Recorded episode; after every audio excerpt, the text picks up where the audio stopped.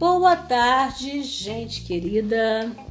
E aqui estou eu, Giovana Cristina, para mais uma hora do chá para você rir e chorar. Continuando o nosso bate-papo sobre certificação, né, sobre cura e libertação. Hoje nós estamos falando sobre o processo de certificação. Né, meninas? Isso. Né? Que através das certificações que a gente coloca na nossa mente é que nós vamos vencendo a nossa guerra contra o diabo. E no nosso último hora do chá, nós falamos sobre a certificação de quem é Jesus para você. Não é isso, meninas? Isso. Então foi muito bom, maravilhoso. Se você ainda não assistiu, né? Se você ainda não ouviu, vai lá, entra no nosso canal, curte, compartilha, dê o seu like em nome do Senhor Jesus, Amém. né? Amém. E ajuda a compartilhar esse vídeo em nome do Senhor. Jesus, para ser abençoado e abençoar a vida de outras pessoas, porque nessa guerra contra as trevas a gente tem que estar bem preparado em nome do Senhor Jesus. Amém. E hoje para falar da segunda certificação, a gente vai ter que nós iremos falar sobre o nascimento não, sobre o batismo de Jesus. Né? Então eu- nós vamos ler Mateus, nosso texto vai estar lá em Mateus, a partir do 11 até. Nossa, gente, eu enxergo aqui minha, minha Bíblia pequenina, tô precisando de uma Bíblia maior. Do 11 ao 17. Mateus 3, do 11 ao 17. Abre aí pra, pra sua Bíblia, tá já aberto? Já, Já tá viu? aberto. Então vamos lá, deixa eu ler aqui. Né? E, e é verdade que realizo, João Batista falando, tá, gente? É verdade que realizo a imersão de vocês em água para que abandonem seus pecados e voltem para Deus. Mas aquele que vem depois de mim é mais poderoso que eu. Olha o que, João Batista diz. Aquele que vem depois de mim é mais poderoso que eu. Não sou digno nem de carregar suas sandálias. Olha, olha a consciência, olha como é que João Batista era bem certificado, gente. É. Bem certificado. Ele os imergirá no Espírito Santo e no fogo. Ele tem consigo uma pá e limpará sua eira, juntando seu trigo no celeiro e queimando a palha com fogo inextinguível. Olha para você ver, é Jesus que tem poder, né, para salvar e para condenar. Quem tem Jesus será salvo. Quem não tem Jesus será condenado, né? Então é isso que está em jogo, minha irmã e meu irmão, a nossa salvação. Por isso nós temos que falar de salvação. E tudo e o diabo sabe disso, porque o diabo, ele não quer ser condenado sozinho. Quer levar, né? Ele quer levar levar um tanto com ele. ele não tá interessado se você tem carro, se você tem marido bonito, se você tem, tem roupa, se você tem filhos formados na faculdade. Ele não tá interessado, ele quer levar você, quer te arrastar pro inferno. E juntamente com a sua família, se ele ainda puder pegar a família toda, ele pega todo mundo. Pacote? O pacote inteiro. É isso que ele tá interessado, na sua salvação. Não, na sua perdição. Não, ele tá em, na sua- em roubar a sua salvação. Ah. É isso. É isso que eu falei, mas ele tá interessado na sua salvação, em roubar a sua salvação. Ah, tá. Porque ele quer roubar, ele não veio pra matar, roubar e destruir. Verdade. Então é isso que ele tá interessado. Entendeu? Então, pra isso, ele deixa você ficar com carro, ele deixa você ficar com glamour, ele deixa você ficar com fama. Até dá, né? Vai Ele, deve dar. Pra tirar o cedo de dentro, vai dando tudo. Se ele puder fazer com que você conquiste tudo isso, ele, ele faz. Desde que você esqueça de Jesus, desde que você abre mão de Jesus, atingiu o objetivo dele, né? Então, assim, é, então Jesus, né, veio da Galileia e o Jordão para receber a imersão de João Batista, ou seja, o batismo de João Batista. E João, porém, tentou impedi-lo. Né? João disse: Você vem até mim, eu preciso ser batizado por você. Entretanto, Yeshua lhe disse: Deixe assim por enquanto, porque devemos realizar tudo o que a justiça exige. Né? Que a palavra de Deus, depois no final, Jesus diz: quem crê e for batizado, este será salvo. Então, se você crê em Jesus, minha irmã, batiza. Batiza. Não fique esperando o momento certo para batizar, não. Tem que batizar. Tem que batizar. Corre e batiza. Não fique esperando o momento certo, hora adequada, dia adequado, lugar especial. Não. Vai e batiza. Se você realmente tem certeza de que Jesus é o Senhor e Salvador, aquele que você escolheu para sua vida, vai e batiza. Não fique esperando o momento certo, lugar adequado, criando fantasias a respeito de batismo, não. Tem água, vai lá e batiza. Tem um pastor, um sacerdote, fala, pastor, que dia que vai ser? Me batiza, por favor. Né? Antigamente, na igreja primitiva, as pessoas aceitavam Jesus já eram batizadas na hora. Verdade. É na hora, elas não ficavam criando expectativa. Ah, mas eu sonhei que o meu batismo vai ser em tal lugar, dia tal, especial. eu quero vai ter banda, cheia, igreja cheia. festa. Vou contratar fotógrafo. vou- não isso não é casamento, não. É obediência à palavra do Senhor. Amém. É obediência à palavra do Senhor. É obediência. Jesus precisava ter batizado, Não. mas ele fez para nos dar exemplo de tudo. Exemplo. Jesus não tinha pecado e João Batista sabia que ele não tinha pecado, que o Messias, que o ungido de Deus não teria pecado. Seria alguém puro, separado. Ungido de Deus, puro, separado, sem pecado. Por isso que ele disse: Eu que preciso ser batizado por ti. Mas Jesus disse: tem que se cumprir, que está na palavra. A palavra de Deus é a justiça de Deus. Né? E aí, naquele momento, o céu se abriu e ele viu o Espírito de Deus descendo como uma pomba. O Espírito de Santo de Deus não é uma pomba, não, minha irmã. Talvez você, você tem pouco conhecimento da palavra, talvez você ache que o Espírito Santo de Deus é uma pomba. Não é uma pomba. Ele desceu como uma pomba. E uma voz do céu disse: Este é meu filho, a quem amo. Ou algumas traduções diz: Meu filho amado. E tenho muito prazer nele. Então, esta, esta, meu irmão e minha irmã, esta é a nossa segunda certificação. Você precisa saber, na sua luta contra as trevas, você precisa saber quem você é. Jesus sabia quem ele era para Deus. Ele sabia que ele era o filho amado de Deus, um filho que era amado por Deus. E você precisa saber disso, minha irmã. Que você é filha amada de Deus. Quem você é para Deus, Maristela? Eu sou filha amada de Deus. Quem você é para Deus, Simone? Filha amada de Deus. Eu, Giovana Cristina Ferreira, eu sou filha amada de Deus. E eu falo isso para mim todos os dias. Eu falo, Pai, ô Pai, eu te agradeço porque o Senhor me ama tanto, Pai. Amém. O Senhor me ama tanto. E eu recito isso para mim justamente nos dias que eu tô mais sofrendo. Os dias que eu tô sentindo dor, o dia que eu tô querendo coisas que eu quero e que eu ainda não conquistei, é aí que eu repito mesmo. Eu sou filha amada de Deus. Pai, eu te louvo porque o Senhor me ama tanto. Como o Senhor me ama, Deus. Porque é nesses dias, minha irmã, que você não pode duvidar. Porque é nesses dias que o diabo quer que você duvide do amor do Senhor por você e você não pode duvidar. Você não pode duvidar que você é filha amada de Deus. Amém. Não duvida a sua cura. A sua cura depende dessa certificação, dessa certeza na tua alma. Essa certeza tem que estar toda em você. Amém. Do alto da tua cabeça à planta dos teus pés. De dentro do teu cérebro, em todos os teus neurônios, tem que estar escrito isso. Eu sou filha amada de Deus. Eu sou filho amado de Deus. Nada tem que te deixar duvidar, pode te fazer duvidar disso. Tá com câncer? Eu sou filho amado de Deus.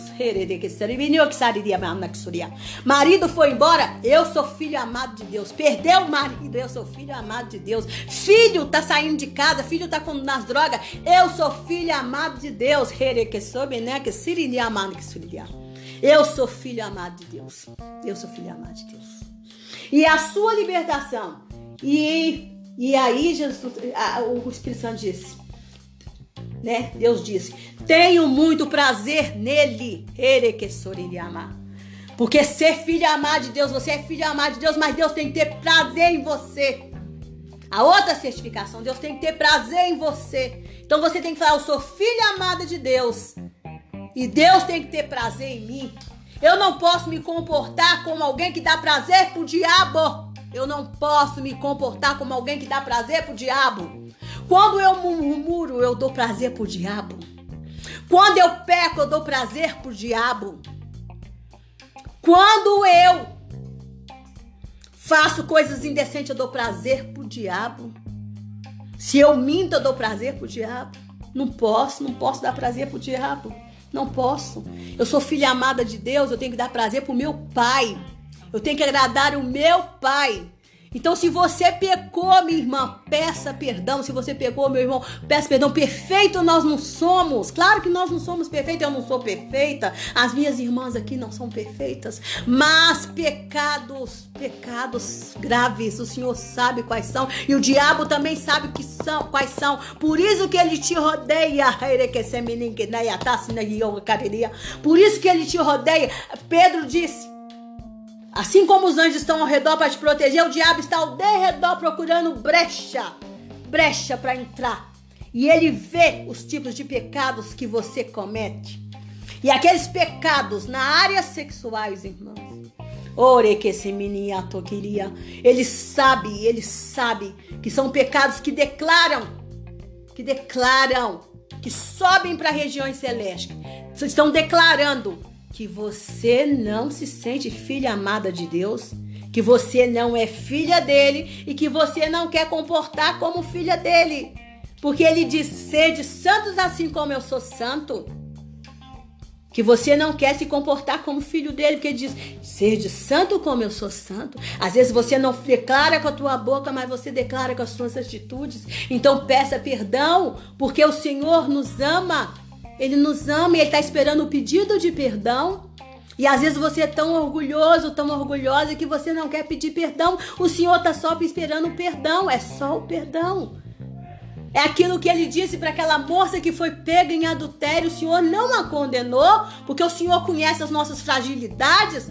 O Senhor conhece por que, que nós andamos por um caminho, por que, que nós chegamos num caminho. Ele não nos condena. Mas ele espera de nós essa atitude. Quando ele fala para nós, quando ele olha pra gente e fala: Filha, ninguém te condena, mas eu também não. Mas vai, não peques mais. O Senhor espera da gente isto. O vai, não peques mais. Ele espera da gente esse arrependimento, que o arrependimento verdadeiro é: Eu não vou pecar mais, Jesus. Ô oh, Jesus, obrigada porque eu não vou pecar mais. Eu te amo tanto, Jesus. Eu tô na primeira certificação, eu te amo tanto, Jesus, que agora eu prefiro morrer, Jesus, morrer, Jesus, morrer, do que pecado que te desagradar, Jesus. Porque eu entendo o que é ser filha amada do Senhor. Agora eu entendo, Jesus. Agora eu entendo o que é ser filha amada do Senhor, meu Deus. Agora eu entendo, Jesus. E eu aceito essa libertação, Senhor. Eu aceito essa libertação que o Senhor quer me dar, Pai. Porque se eu sou filha amada, Senhor, eu tenho que parecer contigo. O processo de libertação é isso, é parecer contigo. Não é parecer com as trevas, não é fazer a, a, obra das trevas. E eu não tenho que ficar esperando ninguém pôr a mão na minha cabeça para expulsar o diabo, não. Eu é que tenho que entender. Eu é que tenho que entender. Eu é que tenho que declarar com quem eu quero parecer todos os dias. Eu é que tenho que dizer, eu sou filha amada de Deus, eu quero parecer com Deus, eu prefiro morrer. Prefiro morrer as pior das mortes do que parecer com o diabo, do que fazer a obra do diabo, do que me masturbar igual o diabo quer que eu masturbe. Eu prefiro, eu prefiro do que andar indecente igual o diabo quer que eu ande. Eu prefiro do que viver na fornicação igual o diabo quer que eu fornique. Eu prefiro morrer a pior das mortes. Eu prefiro, porque eu sou filha amada de Deus. Agora eu entendo o que, que é perder os dois membros, os dois braços, mas entrar na, na glória e ganhar o abraço de Jesus, porque eu amo o Senhor. Eu sou filha amada dele, eu tenho que entender isto. E eu tenho que parecer com ele. É com ele. Não preciso de ninguém me julgar, não. É eu que tenho que me examinar. É eu que tenho que me examinar. É eu que tenho que ver com quem que eu tô me parecendo. Aqueles fariseus, eles esperavam Jesus ter que chegar perto dele e falar com eles: vocês são filha do diabo. Vocês ficam aí falando que vocês são filho de Abraão, vocês não são filho de Abraão, não. Abraão era obediente. Jesus faltou mandar eles lavar a boca deles para falar de Abraão. Vocês fazem a obra do diabo. Vocês são, o diabo é pai de vocês, porque ele foi homicida desde o começo, nunca se firmou na verdade. E tem gente que não se firma na verdade. Não se firma na verdade porque não quer se firmar na verdade.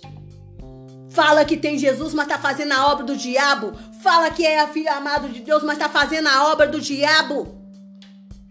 Não tá querendo se parecer com Deus, então não é filho amado, não se sente filho amado. Porque todo filho amado quer parecer com o pai. Toda criancinha quer vestir igual o pai.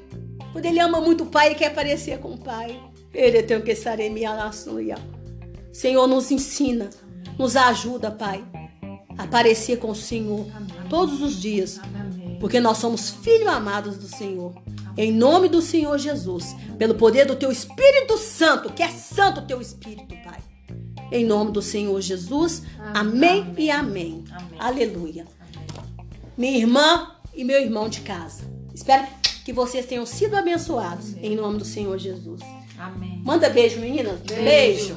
Amém. Tchau.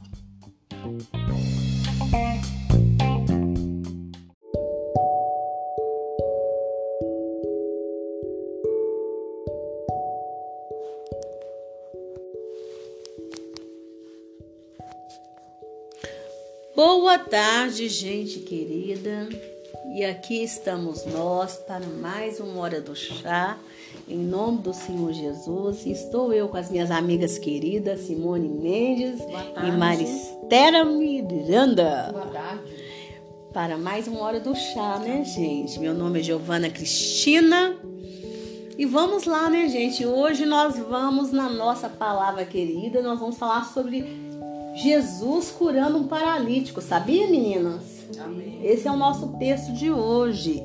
E o nosso texto está lá em Lucas 5, do 17 ao 25.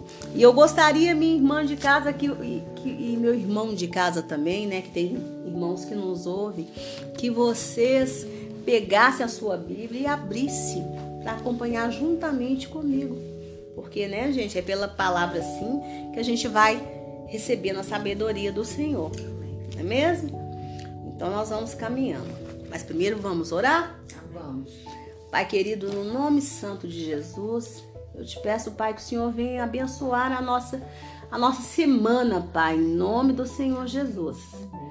Pai, eu não sei qual é o dia que essa minha irmã vai ouvir essa gravação, Pai. Essa gravação vai ao ar no dia de domingo, numa tarde de domingo, Pai. Mas eu não sei qual é o dia que ela vai ter o livre-arbítrio do Senhor para poder ouvir essa gravação. Mas eu, nós pedimos em nome do Senhor Jesus que ela seja tremendamente abençoada pelo Senhor, Pai. Tremendamente abençoada. Com essa palavra de cura e de libertação, Pai. Porque hoje nós vamos falar do dia que o Senhor resolveu curar esse paralítico, Pai. E nós te pedimos em nome do Senhor Jesus que o Senhor venha mostrar as verdades espirituais, Senhor, que, tá, que, tá, que estão escondidas por trás dessa mensagem.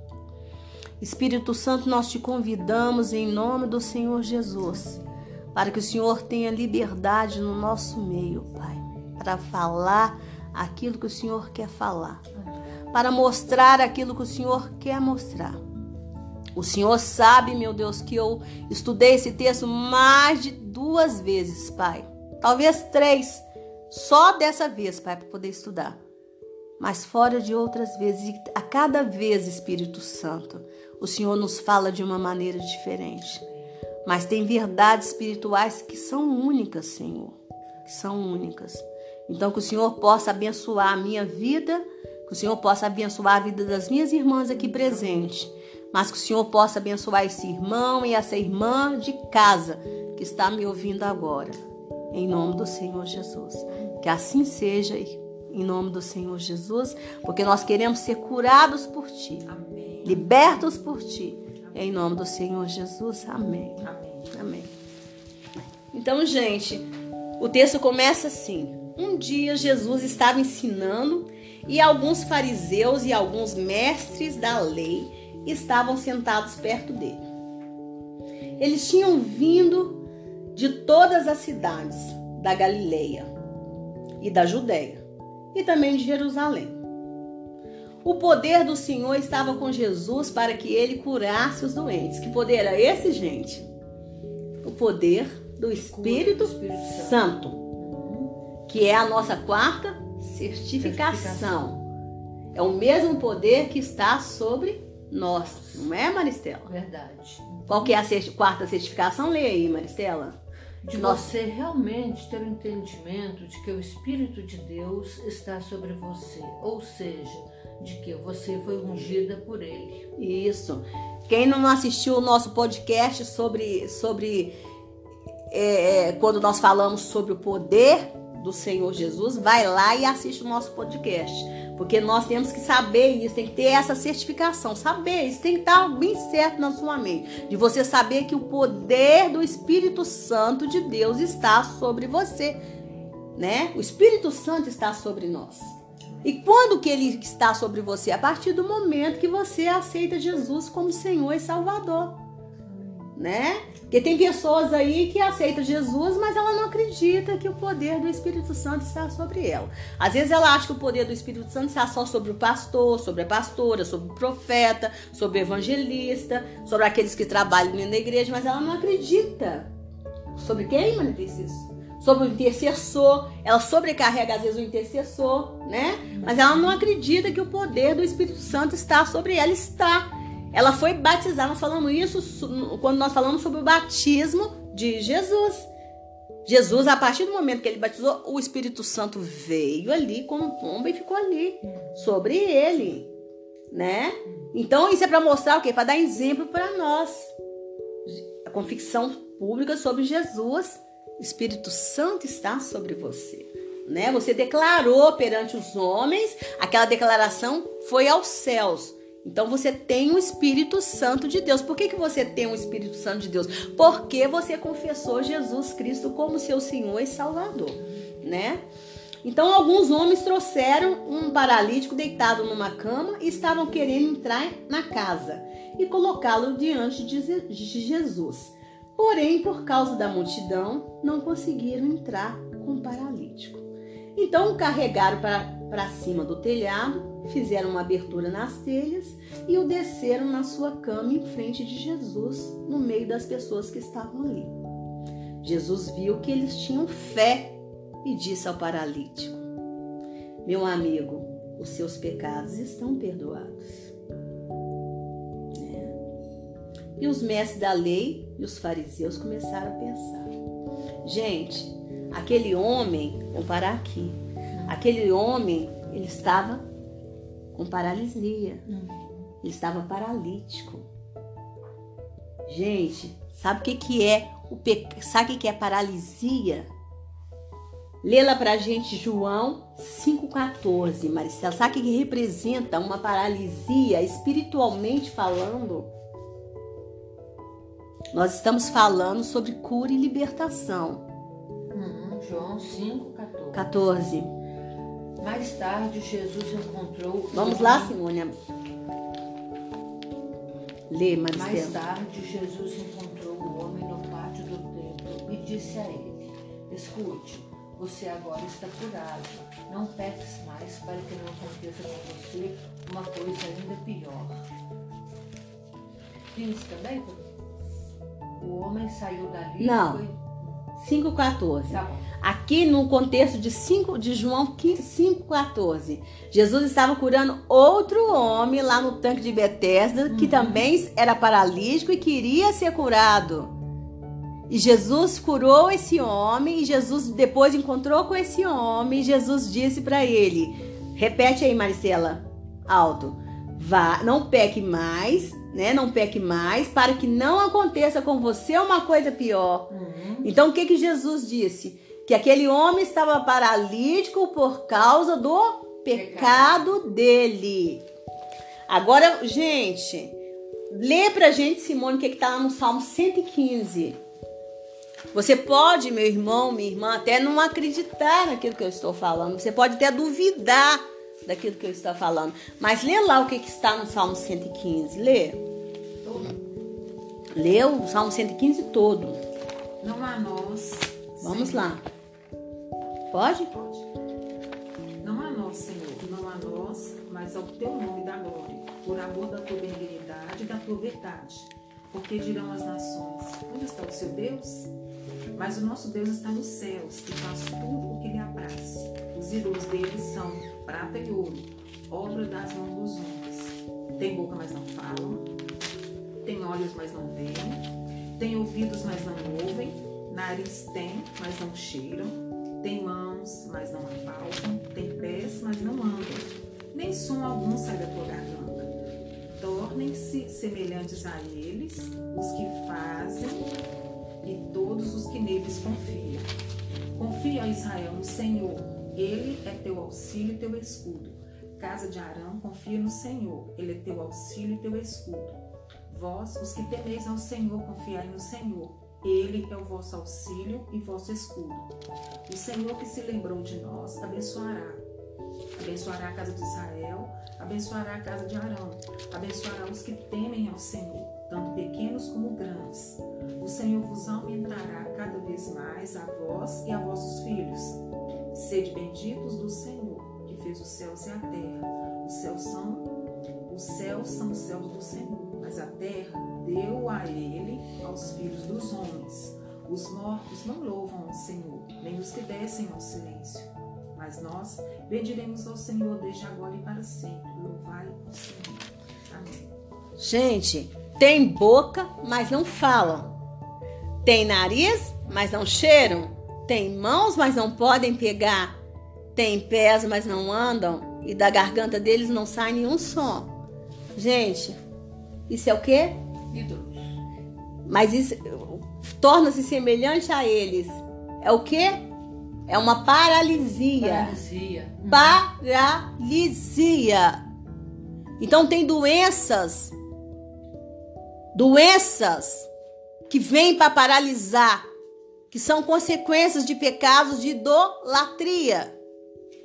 De idolatria. E aí a pessoa fala: Mas, minha irmã, eu era crente. Mas às vezes você não é um adorador de imagem, mas você, você se fez um ídolo perante Deus. Você se fez um ídolo perante Deus. Eu, eu passei por uma situação que eu tive que entender que eu era um ídolo diante de, de, de Deus. Sabe quando você entende que você é um crente idólatra, Maristela? Quando Deus fala com você, Maristela, quando Deus tem para você um plano e você fala, a Bíblia fala com você que você tem que honrar pai e mãe e você não honra. Verdade. Você não honra. Então você é o quê? Você está desobedecendo, você está em desobediência. E quando você está em desobediência a Deus, você é um ídolo. Porque você não está servindo a Deus, você está servindo a você mesmo. Quando a Bíblia manda você ser submissa ao marido e você não é submissa ao seu marido, você é o quê? Você não está servindo a Deus, você está servindo a você mesmo. Quando a Bíblia manda você andar em santidade e você é uma pessoa que não anda em santidade, você é um crente que você não anda em santidade, você não está servindo a Deus, você está servindo a você mesmo, está servindo a sua carne. Você é um crente carnal, então você é o quê? Você é um idólatra, porque você está servindo a você mesmo, você não está servindo a Deus, você não busca todos os dias, você não deita, você não acorda querendo agradar a Deus, você não deita preocupado em agradar o Senhor. Você vive querendo agradar a você. Quando você tra não trabalha para a honra do Senhor, você trabalha para servir a mamon, as suas riquezas, aos seus deleites, você está servindo a quem? A Deus? Não, você está servindo a você mesmo. Então quem é o ídolo? Você. Você é um crente idólatra. Você é um crente idólatra. Então, na verdade, você está trazendo para você uma maldição de quê? De paralisia. Aí vem doenças aí tipo um Alzheimer, vem para você um, um AVC, vem para você um, é, qualquer demência, uma ameaça de uma esclerose múltipla. Eu entendi isso o dia que eu recebi um diagnóstico de uma esclerose múltipla e eu comecei a falar: Senhor, por que isto? Por que isso está me acontecendo? Senhor, e eu ali preparando o livro, a, a obediência à lei da separação. Porque até então eu falava, o que é separação? O que é separação? Até o Senhor me, me revelar que é santificação, porque eu tive que ir lá para a lei de Israel. Eu tive que ir para a Torá para me entender o que, que é separação. Que eu não entendia. Porque a igreja se afasta da Torá, a igreja comete absurdos, heresias absurdas heresias absurdas, porque ela, ela quer, ah, não, agora eu estou debaixo da lei, da graça, né? Eu não quero mais saber de lei.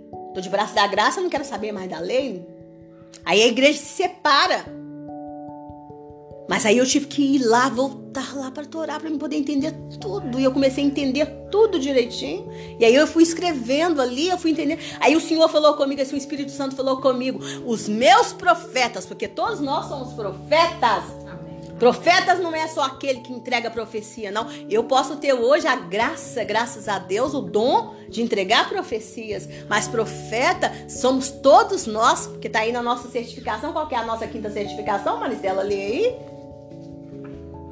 De você ter entendimento de que você precisa exercer o seu ministério profético. Ou seja, você nasceu para ter o conhecimento de Deus e obedecer a palavra de Deus e pregar a palavra de Deus de você também ter entendimento de que você é um constante sacerdote que é preciso oferecer seu corpo como um sacrifício vivo ao Senhor.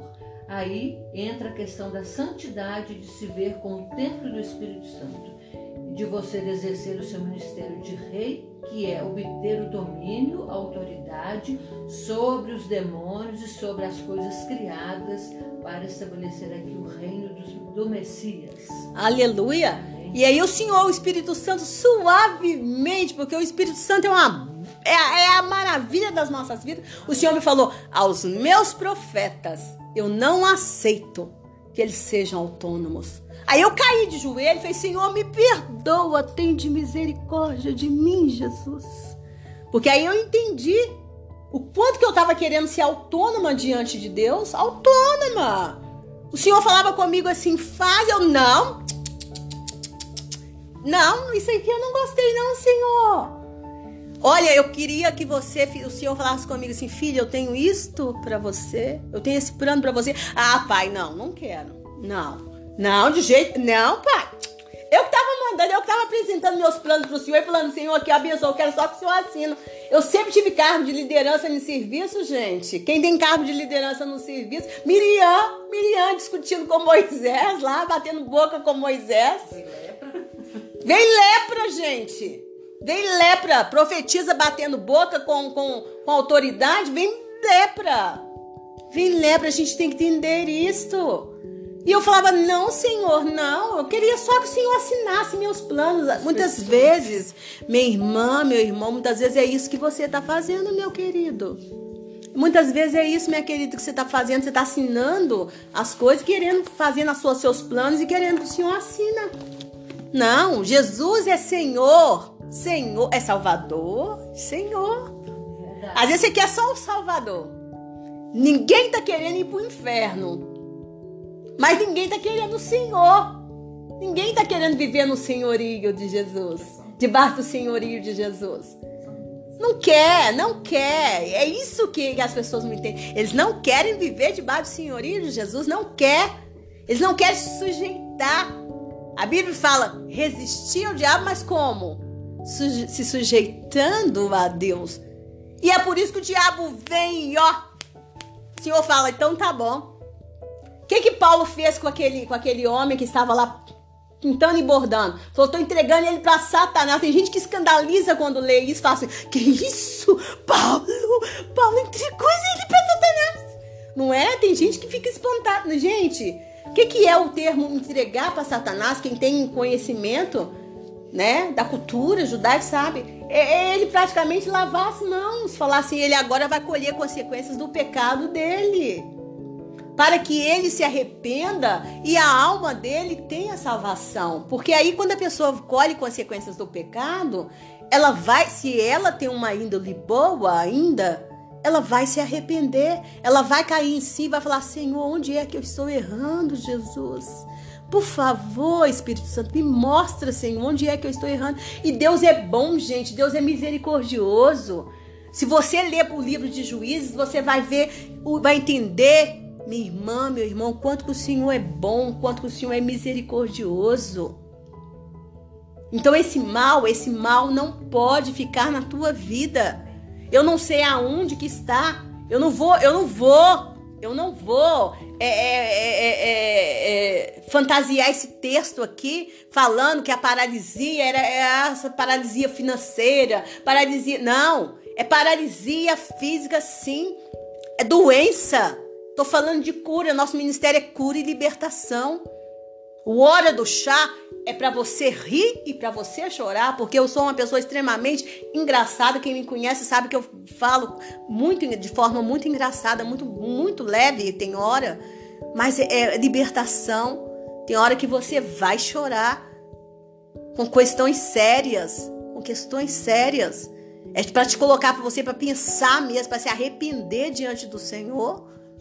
Porque é paralisia, você está trazendo um mal. Se você está falando demais não para o Senhor, não, Senhor, isso eu não quero.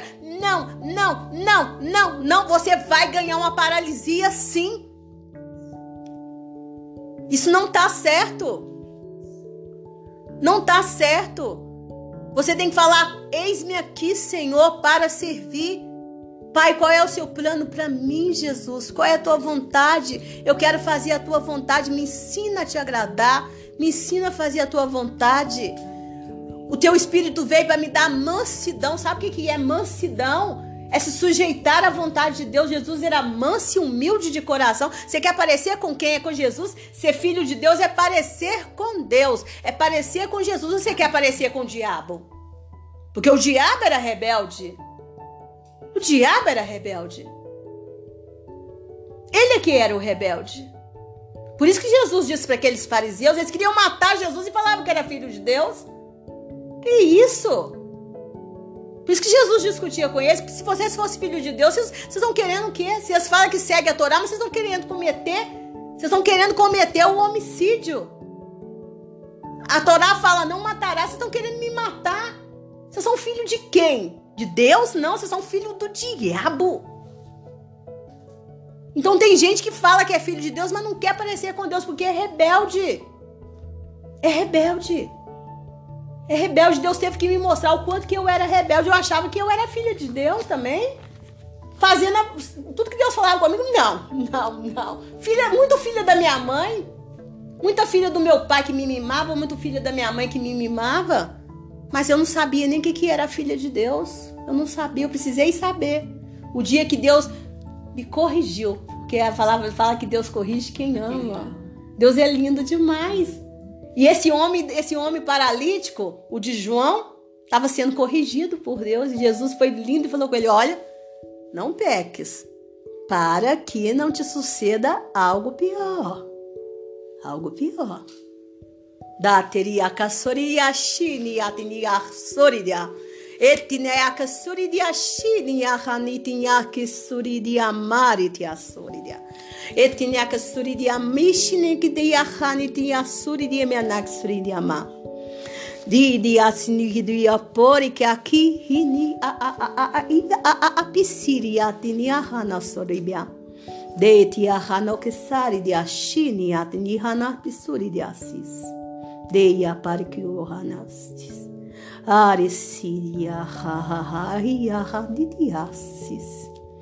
Oh Deus, nós te louvamos, Pai, te agradecemos pela tua bondade, Senhor, pela tua misericórdia, Pai. Porque o Senhor é o Deus que corrige aqueles que o Senhor ama, Pai. E é Desiria Haniti. E esses que estão sendo corrigidos por Senhor hoje, Pai, Eti Hassiridia. Eles têm que ser, Pai, agradecidos pelo Senhor, Pai. Agradecidos, Agradecidos, Pai. Heritia. Heritia shiriya que siri porque esse, esse, essa correção é o Senhor dizendo: Não tirarei de ti a minha salvação. E isso é maravilhoso, Senhor. Assim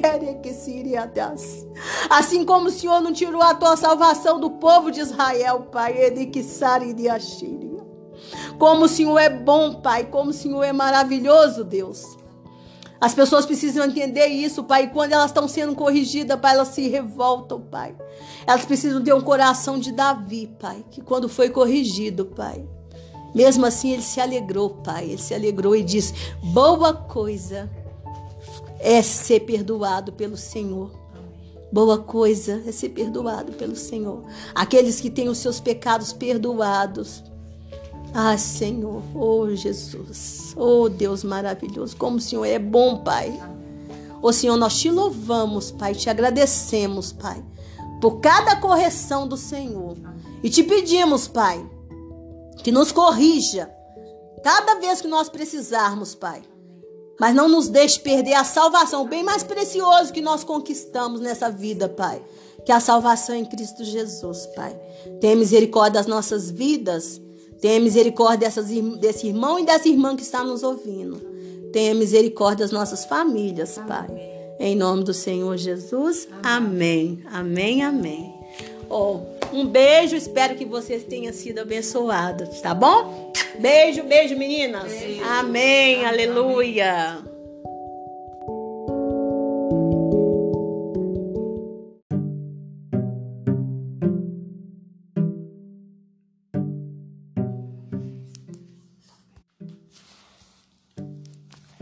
Boa tarde, minhas amigas queridas, minha irmã de casa, meu irmão de casa, e aqui estamos nós, começando novamente um novo Hora do Chá para você rir e chorar. E com a presença das minhas amigas Simone Mendes e Maristela Miranda, meu nome é Giovana Cristina e Jesus está aqui presente conosco, né, meninas, para nos alegrar e abençoar a nossa tarde, a nossa vida em nome do Senhor Jesus. É a nossa Amém. semana, né? Em nome Amém. do Senhor Jesus. Amém. Querido Pai, Deus de misericórdia, Deus de bondade, que o Senhor, Pai, entre na nossa vida, entre na nossa casa, o Senhor já está presente, Pai. Mas que o Senhor venha nos alegrar, Pai. Nós precisamos muito da alegria do Senhor, Pai. Em nome do Senhor Jesus. Porque a alegria do Senhor é a nossa força. Então, Pai, nós queremos ter a certeza, Pai, de que nós estamos dentro da tua santa vontade. Ter essa certeza, Pai, de que tudo aquilo que nós estamos fazendo realmente é do teu agrado, Pai. Porque é isso que realmente, Pai, vai nos fortalecer. É isso que realmente, Pai, nessas horas difíceis, nesses momentos difíceis que nós estamos enfrentando, que vai, Senhor, verdadeiramente, Senhor, nos dar essa alegria, Pai. Que a nossa alegria não tem que vir, Senhor, das circunstâncias, não tem que vir daquilo que nós conquistamos. E sim, Pai, da certeza de que nós temos uma comunhão contigo Amém. e de que nós estamos, como filhos, Pai, nós estamos agradando ao Senhor. Amém. Porque nós somos filhos amados do Senhor, Pai. Amados do Senhor. Então, filho amado quer parecer com o Pai e quer agradar o Pai. Então, que assim seja, Pai. Em nome do Senhor Jesus. Amém e amém. Meninas, e o nosso texto de hoje, que nós vamos é, estudar, está lá em Lucas 6, do 6 ao 11, onde nós vamos é, ver Jesus curando o homem da mão mirrada ou a mão aleijada, como diz a nossa tradução, né, Maristela? Uhum. Em nome do Senhor Jesus. Então, minha irmã e meu irmão que está acompanhando comigo, pegue lá a sua Bíblia em nome do Senhor Jesus e abra, porque é muito bom a gente ir acompanhando junto, né? Em nome do Senhor Jesus. E o texto, texto, um texto muito abençoado, diz assim: Num outro sábado, Jesus entrou na sinagoga e começou a ensinar. Gente, coisa linda, né? Jesus ia ali e ensinava. Eu estava estudando essa semana estudando a Torá essa semana e, e fala assim que Jesus ele tem até o texto que fala que Jesus é, tem até um rabino. Tem um estudo lá que fala que tem um, um rabino na época que Jesus aprendeu com ele. Aí tem umas discussões que fala que talvez não seja porque esse rabino viveu 100 anos antes ou 100 anos, não sei. Mas Jesus aprendeu com um rabino. Né? É claro que a sabedoria de Jesus veio do Pai. Mas Jesus também aprendeu com os rabinos da época, gente. Que às vezes a pessoa acha que, que Jesus é, né? Que Jesus, assim, não teve que estudar. Jesus estudou, gente. Jesus era disciplinado. Jesus era disciplinado. Então a gente tem que ver que, que tudo que Jesus fez, ele fez para dar exemplo para nós. Então, é, é essa, essa coisa de crente não ler a palavra, não buscar ler a palavra, não ter o hábito de ler a Bíblia durante o ano, isso, isso, isso é algo que não está normal. Isso é algo que não tem de Deus. Isso é uma, uma, uma, uma, uma atitude que tem que ser corrigida. Vocês concordam comigo, Amém, minhas amém, irmãs? amém. Tem que ser corrigida. Eu não estou aqui para te julgar, meu irmão, minha irmã, pela falta de tempo. Ah, porque eu trabalho, né, irmão? Não sou como você, né, que tem tempo para ler cinco capítulos da Bíblia. Eu leio. Eu estudo cinco capítulos da Bíblia por dia, né? Tem alguns pastores aí que eu conheço que também lê. Tem um dia que eu vi um pastor falando que ele lê cinco capítulos da Bíblia. Eu falo, tá igual eu, Jesus. Olha lá, Jesus, igual eu, Jesus. Fiquei toda feliz. Falei, lá, Jesus, igual eu. Mas a gente tem tempo, tudo bem. Mas, gente, é, é, tem que ler a Bíblia, gente. Tem que ler a palavra do nosso amor, do nosso grande amor, do nosso Deus. É comunhão com Ele. Temos que ler a palavra. Você tem que terminar o ano e falar assim, pô, graças a Deus, Senhor, eu consegui. Eu terminei o ano, eu, eu falei assim, eu levantei a Bíblia e falei, louvado seja o Senhor, meu Deus, eu terminei de ler a palavra. Louvado seja o Senhor. Então Jesus, assim, Jesus estava ali na sinagoga, olha, ensinando a palavra. E estava ali um homem que tinha a mão direita aleijada, a mão direita mirrada, né? E alguns mestres da lei e alguns fariseus ficaram espiando Jesus com atenção para ver se ele ia curar alguém no sábado. Porque eles eram, né? Não podia fazer nada no sábado, mas eles eram legalistas. Porque eles faziam outras coisas, eles eram, eles eram hipócritas, falsos, né? E Jesus denunciou essa falsidade, essa hipocrisia deles, né? Essa mentira deles, esse engano deles, né? Pois queriam arranjar algum motivo para acusar para o acusar de desobedecer à lei. Mas Jesus conhecia os pensamentos deles e por isso disse para o homem que tinha a mão aleijada: Levante-se e fique em pé aqui na frente. Gente, leia pra gente, Maristela, Isaías 41, 13. O que está dizendo lá em Isaías? E você, Simone, já abre para mim lá em Juízes do 1 ao 7.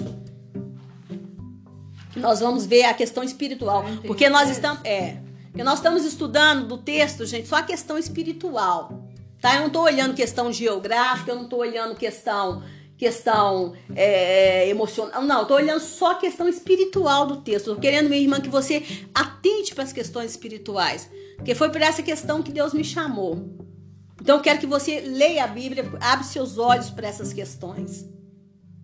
Porque Satanás está ganhando espaço nisso aí. Às vezes você fica lendo a Bíblia preocupado com muita coisinha e, se, e você deixa de ver as verdades espirituais que estão por, por trás do texto.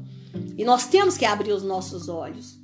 Porque o diabo ele ganha espaço em coisas mínimas. Coisas mínimas. A igreja está muito cheia de pessoas que vão para a igreja bater palma. Vai para a igreja bater palma. E aí a vida da gente não muda porque a gente tá ali o tempo todo, anos e anos batendo palma, mas a gente não sabe nem quem é Jesus. Quando vem as situações, os problemas, as doenças graves na vida da gente, a pessoa fica toda desestruturada. A pessoa enlouquece, Maristela. A pessoa enlouquece. A pessoa enlouquece, a pessoa chega, chega num nível de surto emocional. Mas por que, que ela chegou nesse nível de surto emocional? Porque ela não sabia quem era Jesus para ela. Ela não sabia quem era Jesus. Mas peraí, ela estava na igreja. Ela estava andando ali atrás de Jesus. Ela não estava andando, Jesus não estava nela. Jesus, ela estava andando atrás de Jesus. Jesus não estava nela. Porque Jesus, o nosso Deus, veio para habitar conosco, tabernacular conosco. O nome dele é Emmanuel. Deus conosco. Ela estava andando atrás dele. Entendeu? Mas por quê? Quando lê a palavra, não atenta para as questões espirituais. Então vamos lá, Maricela, lê lá em Isaías 41, 13. Eu sou o Senhor, o Deus de vocês, e, eu seguro, e eu os seguro pela mão e lhes digo: não fiquem com medo, pois eu os ajudo. Eu queria que você tivesse lido nessa Bíblia aqui, ó, que é bem traduzida do hebraico. Ah, então tá. Tá? Lê nela aqui para você ver. Isaías, né? Ela tá em outra posição. Isaías 41. Que essa aqui ela tem os profetas. Ela traz os profetas em ordem, Ah, tá. em ordem diferente. Deixa eu pegar ela aqui para você. Isaías 41. 13.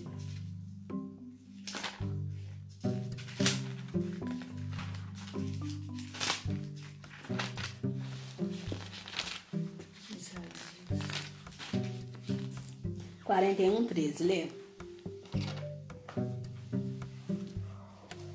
Pois eu, Adonai, seu Deus, digo a você: enquanto seguro sua mão direita, não temas, eu o ajudarei. Tá vendo? Uhum. Enquanto eu seguro A sua mão a sua direita. mão direita. Tá? Se a sua mão está mirrada espiritualmente, Deus precisa segurar na tua mão. É como se fosse Satanás dizendo para você: você não tem mão para Deus te segurar. Olha o que, que o inimigo está querendo dizer para você. Ele está querendo te dizer que você é incapaz perante Deus. Olha o que, que o inimigo estava dizendo para esse homem. Perante Deus você é incapaz. Você, ele estava dentro de uma sinagoga, dentro de uma sinagoga, mas esse homem era incapaz. De uma sinagoga onde todos conheciam os profetas, onde todos sabiam isso aí de cor. Mas esse homem era incapaz. Ele era incapaz de ler a Torá. Ele jamais seria convidado para ler a Torá, porque esse homem era aleijado. Esse homem era defeituoso. Esse homem jamais seria convidado para estar ali na frente para poder ler essa Torá. Principalmente Isaías, esse texto aí. Esse homem tinha que ficar ali escondido. Olha se, olha o que, que o diabo estava fazendo na vida desse homem. Agora lê pra gente, Simone, o que, que tá lá em, em, em- em- Juízes. em Juízes 1,7. Que você vai ver o plano de Satanás. Então disse Adoni Bezeque, setenta reis, com os dedos polegares das mãos e dos pés cortados, apanhavam as migalhas debaixo da minha mesa. Assim como eu fiz, assim Deus me pagou. E o trouxeram a Jerusalém e morreu ali. Adoni Bezeque era um rei mau, maldito. Todos os reis que estão ali, antes depois, são, são uma personificação de Satanás, do diabo. Ele pegava as pessoas que ele prendia, ele pegava, ele mandava cortar os, os polegares. Entendeu? Ele deixava a mão inutilizada das pessoas Defeituosa. defeituosa. Defeituosa. Então o diabo tem prazer. Prazer em atacar a mão das pessoas, em utilizar a mão das pessoas. Isso é um prazer que é do diabo. Paralisado. E aí, quando o povo de Israel conquistou a cidade que na verdade mais tarde se chamou Jerusalém, o que que fez? Tornou também a mão dele inutilizada. Fez a mesma coisa e ele entendeu. E ele entendeu que era uma paga. Que era uma paga que ele estava recebendo. Porque ele fazia a mesma coisa. Ele era tão perverso que ele fazia isso. Então, assim, o diabo, ele tem prazer em utilizar a mão das pessoas. E aí, Jesus curou a mão daquele homem. Por isso que ele fala. Ele fala para eles assim, ó. O que é permitido fazer nesse dia? Lá no versículo, eu, o homem se levantou, ficou em pé. Então Jesus diz: Eu pergunto a vocês o que, o que a nossa lei diz sobre o, o sábado.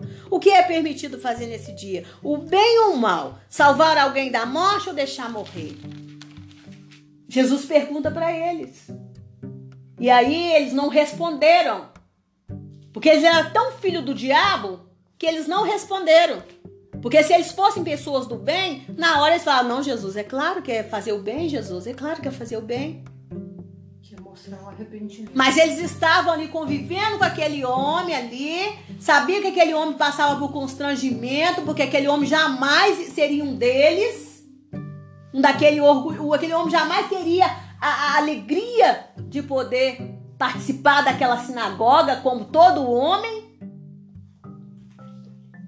Isso, aquele homem jamais poderia trabalhar, jamais poderia trabalhar, né, com aquelas mãos, né? Naquela época não tinha INSS, gente. Né? Então, assim, resultado. Mas eles, eles ficaram calados. Aquilo ali, aquilo ali irritou Jesus. A maldade. A maldade. Porque a pessoa maligna, ela é assim. A pessoa que está a serviço do mal, ela é maligna. Ela se preocupa com tudo, menos com o ser humano. Menos com o ser humano. Você vê quando a pessoa está a serviço do diabo, é nisso aí. É isso aí. Porque ela se preocupa com tudo. Menos com. Menos com. Menos com o ser humano. Então o que, que Jesus fez? Jesus pegou, curou, falou: estenda a mão, estenda a mão. Né? E aí ele sarou a mão daquele homem. Sarou a mão daquele homem. Né? Sarou a mão daquele homem. Né? Então, gente, é, não considere, qual que é a mensagem pra gente hoje? Não considere a sua enfermidade, minha irmã, como algo normal. Não considere. Não considere. Minha irmã, você ouviu aí o telefone, o interfone tocando, nós estamos aqui, é a hora do chá, nós estamos numa casa, então interfone toca, telefone toca, então é isso. Campainha toca, tá? Então, é, só o cachorro só não late porque aqui é apartamento, tá? Então, assim, é isso, o programa aqui é ao vivo, mas assim, é... E não considere a sua enfermidade como algo natural, irmã. Às vezes você está indo para a igreja, sempre, sempre, sempre considerando aquilo ali como normal. Ah, normal. Normal, né? Ah, eu também, eu também, né? Eu também tenho. Não! Começou uma enfermidade, já devolve aquilo para o Senhor, Senhor. Porque tem gente que fala assim, é, é, é, você já viu a filosofia do não aceito? Eu não aceito, eu não aceito. É, eu não aceito, não aceito aceito! E faz a corrente, eu não aceito. Não pode aceitar, não, irmã. Não pode aceitar, não. Peraí, quem é você para não aceitar? Quem é você para não aceitar? Peraí, peraí, peraí, peraí, peraí. Quem foi que te ensinou isso? A palavra de Deus, você não aprendeu isso, não. Da, da Bíblia não vê isso, não. Com Paulo, com Tiago, com João, com Pedro não foi. De onde você tirou isso? Porque eles andaram com Jesus. De onde você tirou isso? Com Moisés não foi. Não, não foi, não foi. Mas você tem que levar aquilo para o Senhor, você tem que apresentar para o Senhor. Você tem que apresentar para o Senhor e falar: Senhor, por que, que isso está me acontecendo? Me mostra, Senhor. Me mostra. Me mostra. Você tem que apresentar a sua queixa para o Senhor. Jó dizia: Eu apresentei a minha queixa para o Senhor. E depois ele foi entender o motivo do que estava acontecendo com ele. Ele entendeu. E no final ele disse: Eu conheci o meu Deus e ouvi falar. Hoje eu vejo face a face. Às vezes aquilo que está te acontecendo é para que você aprenda a ver o seu Deus face a face. Às vezes, meu irmão, não. Às vezes você precisa realmente passar sua vida no plumo, alinhar sua vida com Deus. Mas você não pode considerar a sua enfermidade como algo normal. Não considere nada como algo normal. Não considere, não fica indo para a sinagoga igual aquele homem ficar ali escondidinho, não. Apresenta todas as suas queixas para o Senhor, vai até Ele. Vai até Ele e apresente a sua queixa para o Senhor leve, não considere a sua enfermidade como algo normal.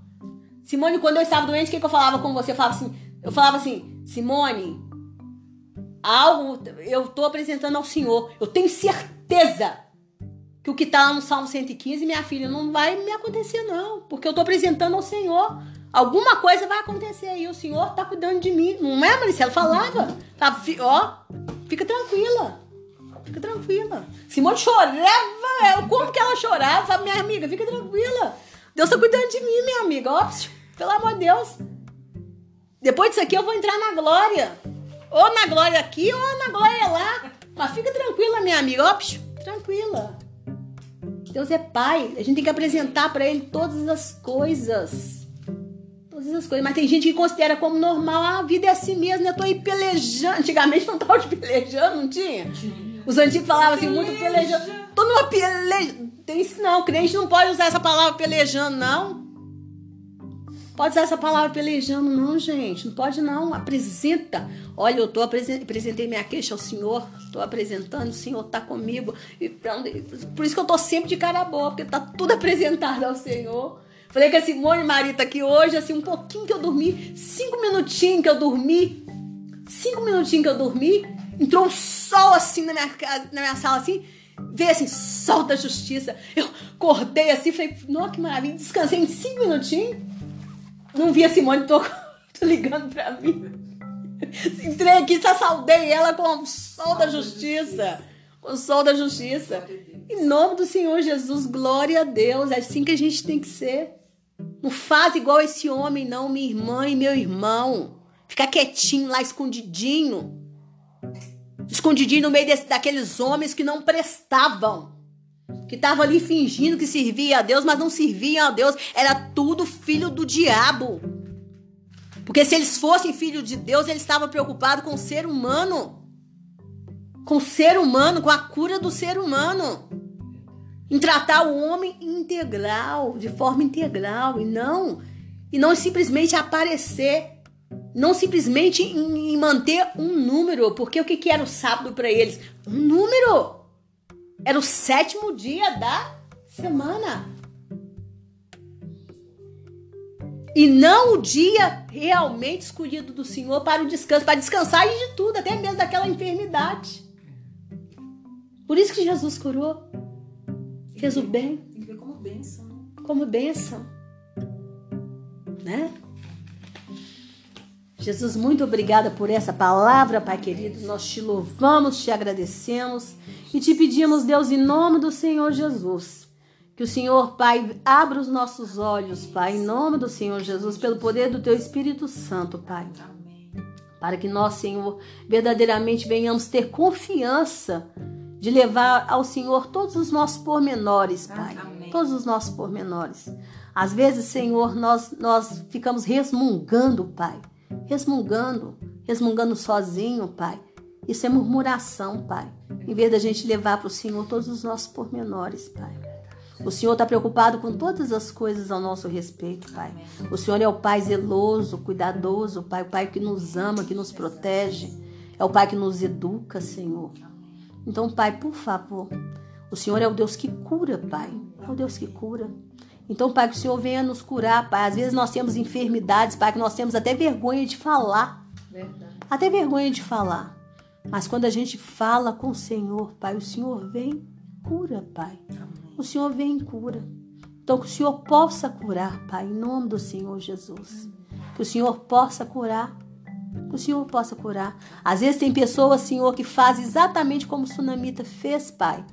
Às vezes, às vezes, Senhor, a gente está acostumado assim passar diante de pastores, diante de líderes, como se eles fossem um verdadeiro Geazi. Pergunta pra gente, tá tudo bem? A gente fala, tá tudo bem. Mas a gente, quando também chega diante do Senhor, a gente comporta-se como tudo bem. Não tá nada bem, Pai, não tá nada bem. Então nos ensina, Pai, a rasgar o nosso coração diante do Senhor. Porque o Senhor é o único que pode mudar a nossa história, Pai. O Senhor é o único que pode nos curar de tudo, Pai. Às vezes a gente acha que, que enfermidade é só o físico. Não, Pai. As emoções também são enfermidades, Pai. E muitas vezes são elas que prejudicam o nosso físico, Pai. Então venha curar em nome do Senhor Jesus. Eriri.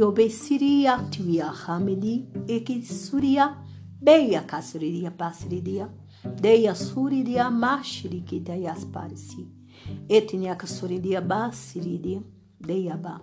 Às vezes, Senhor, uma falta de perdão, Pai. Às vezes, uma falta de perdão, Senhor, por, por um esbarrão.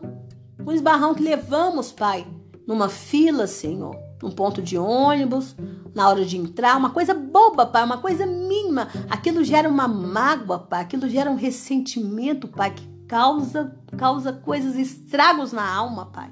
Estrago nas almas. Pai, como tem pessoas que são ressentidas por coisas tão boba, Pai. Por coisas tão boba. Mas como elas não levam para o Senhor, Pai, elas ficam se machucando, se cortando por dentro, Pai como se fosse um espinho, Pai. Senhor, tem essas crises aí de borderline, Pai, de borderline, Pai, que são as pessoas mesmo se cortando, Pai, se mutilando por dentro, Pai. E às vezes são por causa de coisas tão boba, Pai, tão boba, Senhor. Ô oh, Senhor, tem de misericórdia. Tenha misericórdia dos adolescentes, Pai. Tenha de misericórdia dos adolescentes. Tenha misericórdia, Pai, tem misericórdia de pessoas adultas, Pai. Tem de misericórdia, Pai. Ô oh, Senhor, tem de misericórdia. Sempre é tempo de cura, Pai. Não sabemos quanto tempo que esse homem, Pai, ficou com essa mão mirrada desse jeito, Pai. Não sabemos se ele nasceu com ela assim. Não sabemos, Pai. Não sabemos se ela se tornou dessa forma. Não sabemos. Mas só sabemos que um dia chegou a cura para ele, Pai. E o Senhor, pela tua bondade, Jesus curou. Então, que venha, que o Senhor venha curar essas pessoas, Pai, que estão precisando de cura nesse momento, em nome do Senhor Jesus. Principalmente essas pessoas que estão sofrendo, Pai, que estão sofrendo com essa cura, Pai, com essa cura, Pai, que estão precisando de cura, Pai, ser curadas do borderline, Pai em nome do Senhor Jesus, que o Senhor possa curar. Engraçado, Pai, que hoje nós estamos falando de, de, de mãos mirradas, Pai, de mãos mirradas, de mãos ressequidas. Mas o Senhor me levou para orar por pessoas que estão precisando de ser curadas, Pai, pelo borderline, Pai. Senhor, tem de misericórdia, Pai, que o Senhor possa curar essas pessoas, Pai, em nome do Senhor Jesus, porque o Senhor é Deus, Pai. Amém. Em nome do Senhor Jesus, amém e amém. Que essas pessoas não venham mais se ferir, Pai. Se ferir, Pai, como quem se fere como um espinho, Pai. Em nome do Senhor Jesus, amém, amém. e amém. Aleluia, Jesus, aleluia. Amém? Espero que vocês tenham sido abençoados em nome do Senhor Jesus. Amém e amém. Aleluia. Beijo, beijo, beijo, beijo meninas. Beijo. Aleluia. Amém.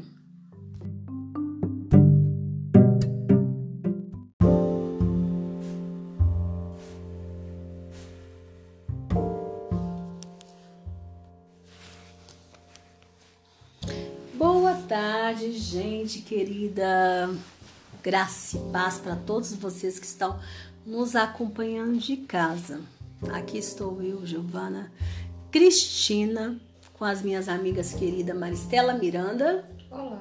E Simone Mendes. Boa tarde. E com Jesus presente ao nosso lado para nos alegrar, para nos dar saúde e vitórias. Amém. Sempre vitórias, né, gente? E com Jesus não tem tempo ruim, não, né, minhas amigas? Tem não. Com Jesus nós vivemos de glória em glória, em glória né? Novidade Amém. Novidade de vida. Em nome do Senhor Jesus. O diabo tenta, mas levanta para cair, né, gente? É para cair, porque ele já é derrotado. Só ele que não tem chance de, de recomeçar recomeçar. recomeçar. Com Jesus nós podemos recomeçar sempre, gente, Amém. é sempre. E em santidade, ou seja, querendo ter uma vida santa com Jesus, Amém. né? Não importa se hoje você fracassou, minha irmã ou meu irmão, mas amanhã você fala assim, não, Jesus, eu prometo ao Senhor, me ajuda pelo poder do teu Espírito Santo. Amém. Senhor, pelo poder do teu Espírito Santo eu vou conseguir, eu vou melhorar, eu vou fazer a tua vontade, eu vou ser uma criatura melhor. É aquilo que a apóstolo Paulo fala: aquele que rouba não rouba mais, aquele que mentia não mente mais. E assim a gente vai sendo transformado pelo poder do Espírito Santo, né? Amém. Até a gente ficar bem parecido com Jesus, porque ser filho de, amado de Deus é o quê? Ser parecido com o Pai, Jesus. com Jesus, né? Então, como que a gente parece com o Pai? Sendo parecido com Jesus, que era a, a, a, a o próprio pai. O próprio pai, é. O próprio pai. Né? Quem vê o pai, vê o filho. Vê o filho, né? Quem vê o filho, vê, vê o pai. pai. Uhum. Né? Então é isso. É, e o nosso texto de hoje, meu irmão, minha irmã, que está me acompanhando de casa, eu gostaria que você pegar, abrisse sua Bíblia lá em Lucas 6, do 17 ao 19, onde nós vamos ler o texto Jesus ensina e cura. Então, enquanto você vai pegar a sua Bíblia, nós vamos fazer uma oração. Amém. Deus querido, Deus de amor, Deus de bondade, misericórdia, que o Senhor venha nos abençoar na leitura da palavra, Pai, em nome do Senhor Jesus, que o Senhor possa falar aos nossos corações, Pai. Nós vamos falar, Senhor, sobre a tua presença. Nós vamos falar sobre o toque do Senhor. Então, o Espírito Santo, que o Senhor venha colocar na minha mente, Pai, as palavras que precisam ser faladas, Pai, em nome do Senhor Jesus. Para que eu possa tocar o coração desses que estão me ouvindo. Em nome do Senhor Jesus. Amém e amém. Aleluia. Então vamos vamos continuar ler aqui, dar prosseguência, né? Procedência à palavra. É, Jesus desceu do monte com eles e parou com muitos dos seus seguidores num lugar plano. Uma grande multidão estava ali. Era gente de toda a Judéia, de Jerusalém e da cidade de Tiro e Sidom, que ficam na beira do mar. Gente, imagine Jesus, gente, que tanto de gente, gente, era gente demais, né? Eu acho que eu ficava doida, você não ficava não, Simone? Você, você, você ficava tranquilo se, se você fosse Jesus? Que tanto de gente esperando. Jesus foi preparado. né? Não, Jesus era Jesus, mas imagine, mas Jesus era homem também, você, você não pode esquecer disso. Não, não. Jesus foi, não, tudo bem. Ele foi preparado pelo, por Deus, mas você, você não ficava, não, você ficava, Maristela. Carinho. Tem gente aí que, que não sabe lidar com fama, não, gente. A pessoa enlouquece. Eu, eu não sei, eu não sei. Aquele tanto de gente. Jesus, Jesus. Imagine, gente, Jesus, Jesus. Faminto, doente. Necessitado. Gente, era gente demais, né? Eles tinham vindo para ouvir Jesus e para serem curados das suas doenças. Era muita gente necessitada. Os que estavam atormentados por espíritos maus também vieram e foram curados. Olha aqui pra você ver, tinha muita gente atormentada, Simone. Então tinha gente gritando, mas é gritando, gritando na cabeça de Jesus, dos discípulos. Os discípulos perdiam a paciência, porque Jesus era, Jesus era preparado, mas eles não eram, não, gente. Calmo. Eles arrumaram legal pra eles quando eles, quando eles foram chamados por Jesus. Eles falaram, meu Deus do céu. Por isso que uma hora que Jesus falou, vocês também estão querendo me abandonar. É, pode ir. Não tô aguentando. Vocês não estão aguentando, não? Tem hora que eu falava, Jesus, não dá confiança, não. Despede o povo. Desperde esse povo É, não logo. não perdiam a não. paciência. Eu fico imaginando Pedro. Pedro, Pedro era muito sem paciência, gente. Eu fico imaginando, porque eu tenho um temperamento sanguíneo. E meu temperamento, é- eu posso fazer 300 testes psicológicos. Tem hora que eu tento falar assim, não, dessa vez vai dar lá um mais calmo. Não, dessa vez. Não, porque agora não, agora o fruto da mansidão tá todo aqui. A verdadeira mansidão A mansidão. sou eu. Eu falo, não, a mansidão tá aqui. Não, agora, agora eu deixo fluir a mansidão que tá em mim pelo fruto do Espírito Santo. Eu vou fazer o teste, vai dar lá outro temperamento, não dá lá sanguíneo colérico. Muda, muda é dois. Dá os dois. Eu falo, não. Então, quer dizer, que bênção, né, gente? Porque a mansidão, ela vem do. do ela vem do grego plautes. Então significa. E Arist- Aristóteles até define a mansidão como que? Ela não é nem a ira excessiva e nem a mansidão excessiva. Então, na verdade, é o, é o meio termo. É quando você consegue controlar essa ira e não sai descontando a raiva que você sente em cima dos outros. Então aí, nesse caso, eu falei, graças a Deus que eu deixo fluir, Jesus. Essa mansidão tá em mim. Mas o Pe- Pedro, Pedro devia ficar pro só Jesus, né? Jesus chamou pra treinar. Pra treinar. Treinamento. Vamos treinamento. Então, assim, eles tinham vindo para ouvir Jesus e para serem curados das suas doenças. E os que estavam atormentados por espírito mal, voltando aqui, também vieram e foram curados. Todos foram curados, gente. Todos, Jesus não né? despedia nenhum de mão vazia. Nenhum. Quando a gente vai para casa do Pai, a gente tem que falar muito. Eu falo muito isso. Eu falo assim: Jesus, não me despede de mão vazia, Senhor. Amém.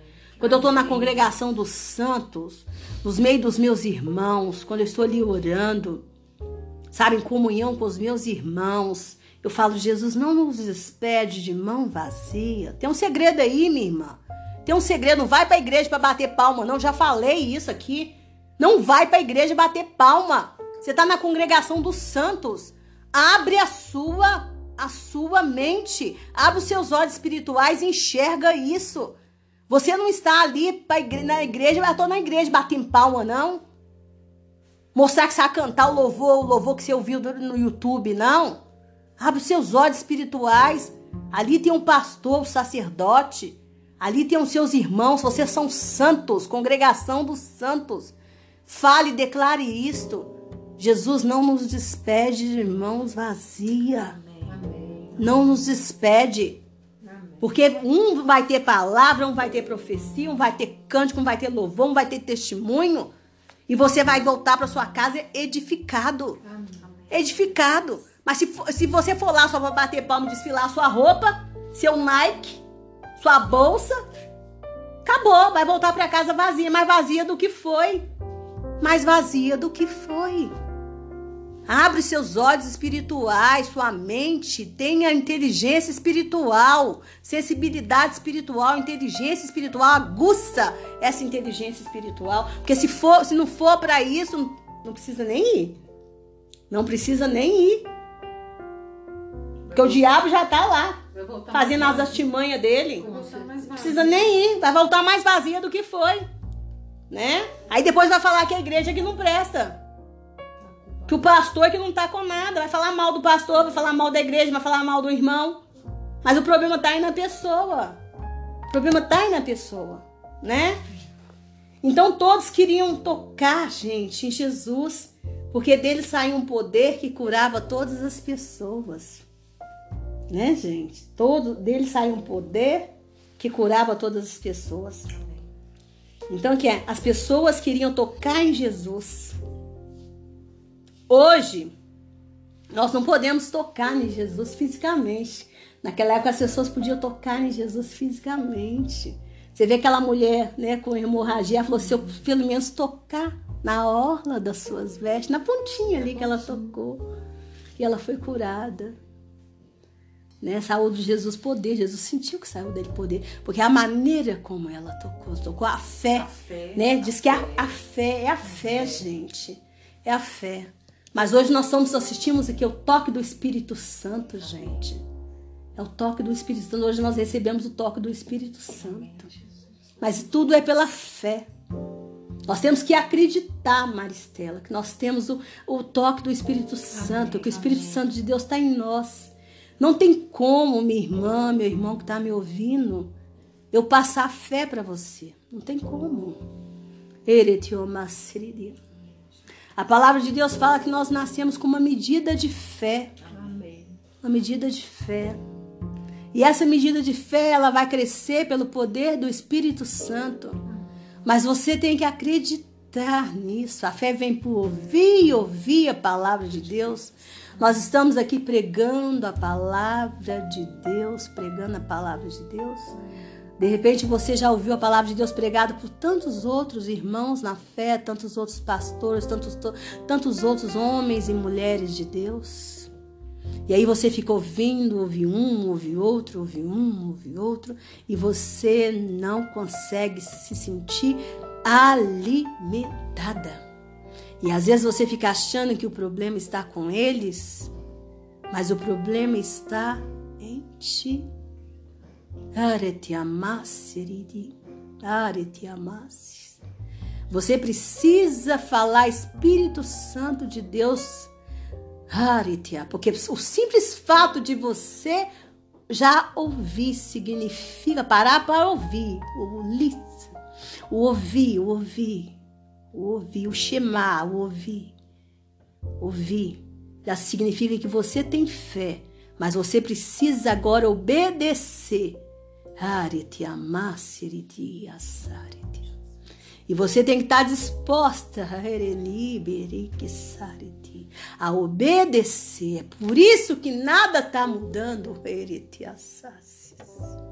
Porque aquelas pessoas que tocavam em Jesus, elas estavam dispostas a seguir Jesus, seguir Jesus.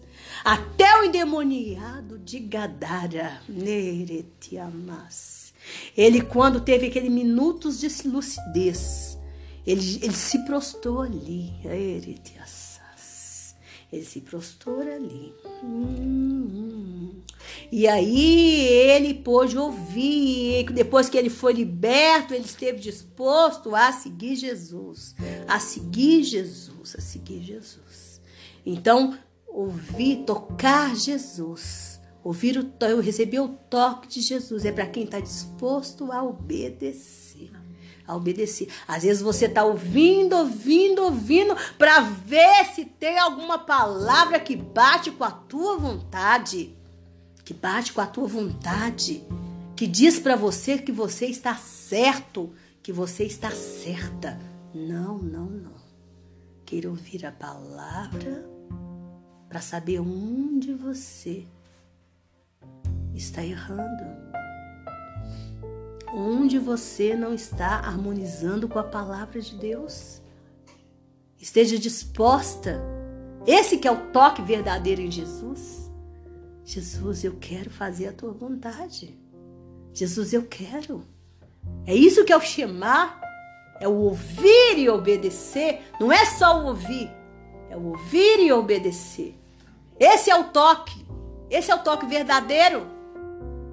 O povo de Israel, quando ouvia esse toque, esse toque, o toque do chofar era para isso, é para eles ouvirem, se posicionar. Eles iam ouvir e obedecer. Estavam ouvindo para obedecer o comando que vinha de Deus. O comando que vinha de Deus. Aquelas pessoas, quando chegavam ali para tocar em Jesus, eles tocavam em Jesus, mas eles obedeciam a voz de Jesus. Eles obedeciam o comando de Jesus, eles sabiam que eles não podiam mais ser o mesmo. Os discípulos, mesmo sendo inapetentes, eles sabiam que eles não podiam ser mais o mesmo, porque eles receberam o toque de Jesus. Jesus chamou cada um deles, tocou neles e falou: Vocês vão ser agora pescador de homens. Aí você vira para mim e fala: E Judas? E Judas? Jesus também chamou Judas e Judas foi desobediente, tá? Mas onde foi parar Judas? Judas, Jesus disse que ele era o diabo. Ou seja, ele era o adversário, ele estava ali como adversário. Jesus já chamou porque já sabia que ele ia ser o adversário. Satã significa adversário. Você quer ser adversário de Jesus? Você quer ser adversário de Jesus o tempo todo? Não pode. Agora, se você quer esse toque, esse toque do Espírito Santo, fala, Senhor, eu quero o toque do teu Espírito Santo. Eu quero, eu quero o toque do teu Espírito Santo. Eu quero te obedecer, papai. Eu quero te obedecer, meu Senhor. Não importa quanto tempo demorar, eu quero, eu, Senhor, eu quero tantas coisas de ti. Eu quero sim, pai. Eu quero casamento, eu quero vida financeira próspera, eu quero, Senhor, a cura. Mas se nada disso vier, pai, não importa. Porque eu quero é o Senhor, pai. Eu quero a tua companhia. Eu quero, eu quero estar contigo, Pai.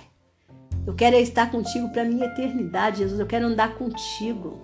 Eu quero, Senhor, comigo, Jesus. Senhor, tu és o melhor dos amigos, a melhor das companhias, Jesus.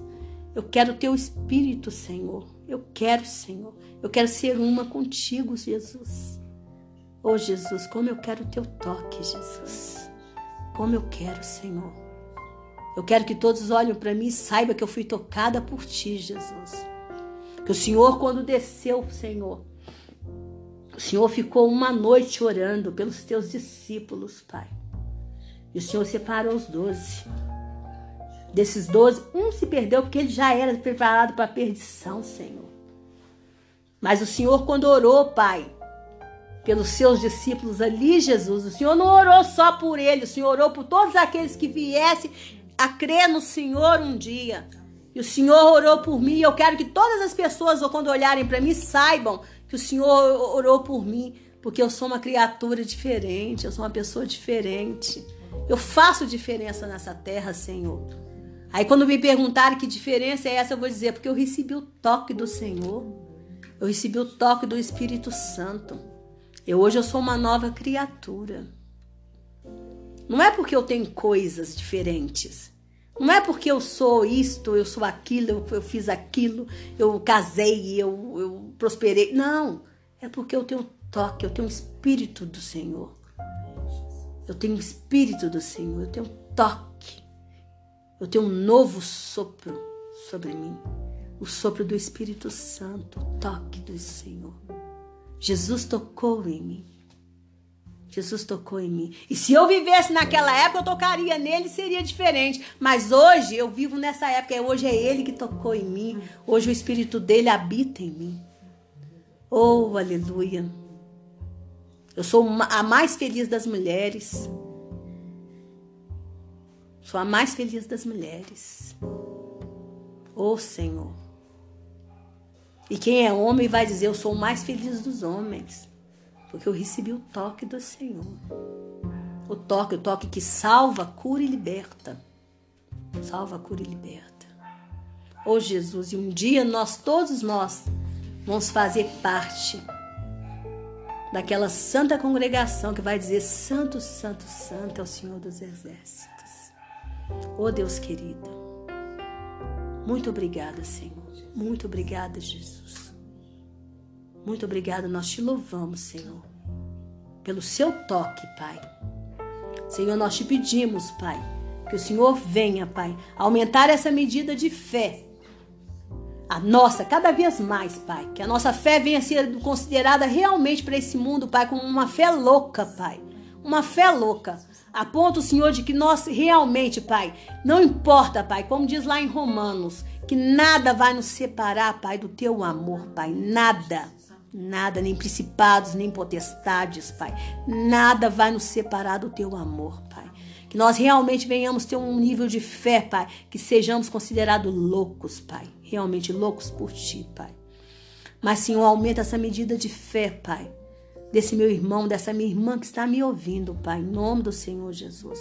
A ponto, Senhor, de ser, de ser capaz, Senhor, de dar a vida por ti, Pai em nome do Senhor Jesus. A ponto, Senhor, de não considerar a vida mais como preciosa, Pai. Porque precioso, Pai, precioso, Pai, é a nossa eternidade que nós conquistamos em Ti, Pai. Que assim seja, Pai, em nome do Senhor Jesus. Amém, amém e amém. Aleluia. Amém. Espero que você, minha irmã e meu irmão de casa tenham sido abençoados, tá? Em nome do Senhor Jesus. Amém, amém. amém. Beijo, meninas. Beijo. Beijo.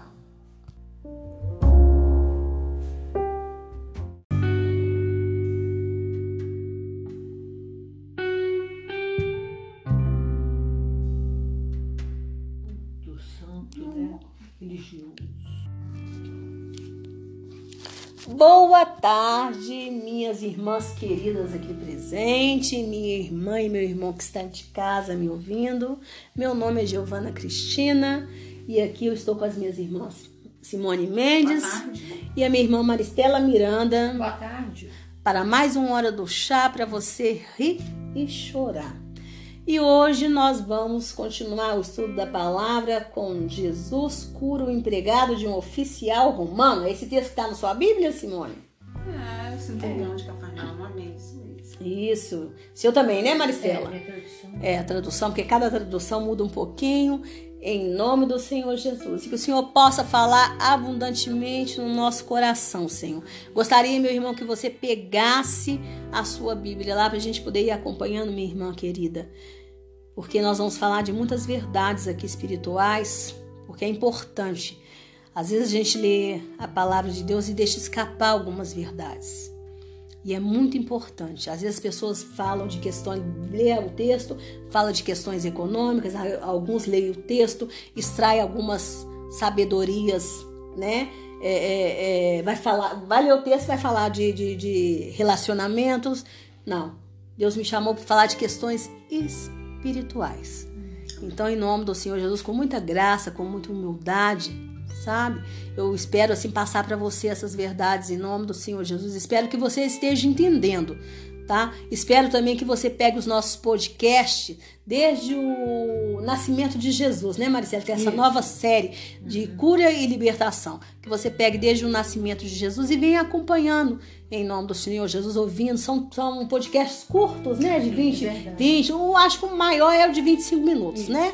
E vem acompanhando para você entendendo que nós estamos falando sobre as certificações, né, que são certezas que nós temos que ter, porque na nossa guerra contra o diabo, se você não estiver bem certificado de quem é Jesus para você e de quem você é em Deus, daquilo que Deus quer fazer na sua vida, né, você perde essas batalhas.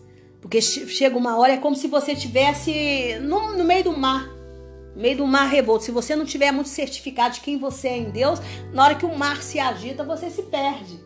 Mas quando você está com a certeza de quem você é em Deus, de quem Jesus é para você, o mar pode se agitar que você fica ali tranquilo. Você vai fazer igual Jesus. Você é capaz de dormir, no meio da tempestade. tempestade. No meio da tempestade. Amém. Porque você sabe em quem você tem crido, você sabe é, é, é que Ele está no controle da tua vida, e você sabe que se a sua vida acabar aqui, você vai para a glória Amém. com Ele, Amém. e lá você vai viver a sua eternidade, e depois você vai voltar com Ele, vai reinar aqui. A palavra está toda na sua mente, tudo acertado, tudo certificado, né? Então, em nome do Senhor Jesus, Deus nos abençoe Amém. nessa tarde, em nome do Senhor Jesus, que a tua palavra, Pai, venha frutificar Amém. em nós. Amém. Abre o nosso entendimento, Pai. Nos dê inteligência espiritual, Pai, para compreender as verdades do Senhor. Em nome do Senhor Jesus. Amém. Então vamos lá, gente. Quando Jesus acabou, deixa eu pegar um café aqui, que a minha garganta já tá ficando ruim. Vocês estão percebendo? Uhum. Tá ficando ruim. Tem que tomar um cafezinho quentinho aqui, porque eu não tomo água, não. A água fica pior, tem que ser algo quente. Ai, delícia. Quando Jesus acabou de dizer essas coisas ao povo, foi para a cidade de Carfanaum. Havia ali um oficial romano que tinha um empregado a quem estimava muito. O empregado estava gravemente doente, quase morto. Olha para você ver. Quando o oficial ouviu falar de Jesus, ele enviou alguns líderes judeus para pedirem a ele que viesse curar o seu empregado. Eles foram falar com Jesus e lhe pediram com insistência. Esse homem merece de fato a sua ajuda, pois estima muito o, nosso povo e até construiu uma sinagoga para nós. Você sabia que judeu e romano também não se dava muito bem, não, né? Não. Então, para o judeu virar para Jesus e falar assim que esse homem merece, é porque aquele homem fazia benfeitoria para o povo judeu, tá? Porque o povo judeu não é um povo assim que se você, né, naquela época, não é um povo assim que você cativava, não. A relação deles é uma relação de benfeitoria. Aquele homem realmente era um homem bom. Era um homem bom, diferente dos outros romanos, né? Uhum. Então Jesus foi com eles, porém, quando já estava perto da casa, o oficial romano mandou alguns amigos dizerem a Jesus: Senhor, não se incomode, pois eu não mereço que entres na minha casa. E acho também que não mereço a honra de falar pessoalmente com o Senhor. Dê somente uma ordem, né? Dê somente uma ordem e o meu empregado ficará bom. Eu também estou debaixo da autoridade de oficiais superiores e tenho soldados que obedecem às minhas ordens. Diga para um vá lá e ele vai. Digo também para o meu empregado faça isso e ele faz. Gente, aquele homem, ele se viu na condição de pecador. Pecador, uhum. porque ele falou que não era digno, é. né? E ele viu a casa dele como o quê? Um templo idólatra. Gente, o povo, o povo judeu não era idólatra. Nessa época de Jesus, eles não eram mais idólatras, porque eles ficaram 70 anos na Babilônia para eles se arrependerem de toda idolatria.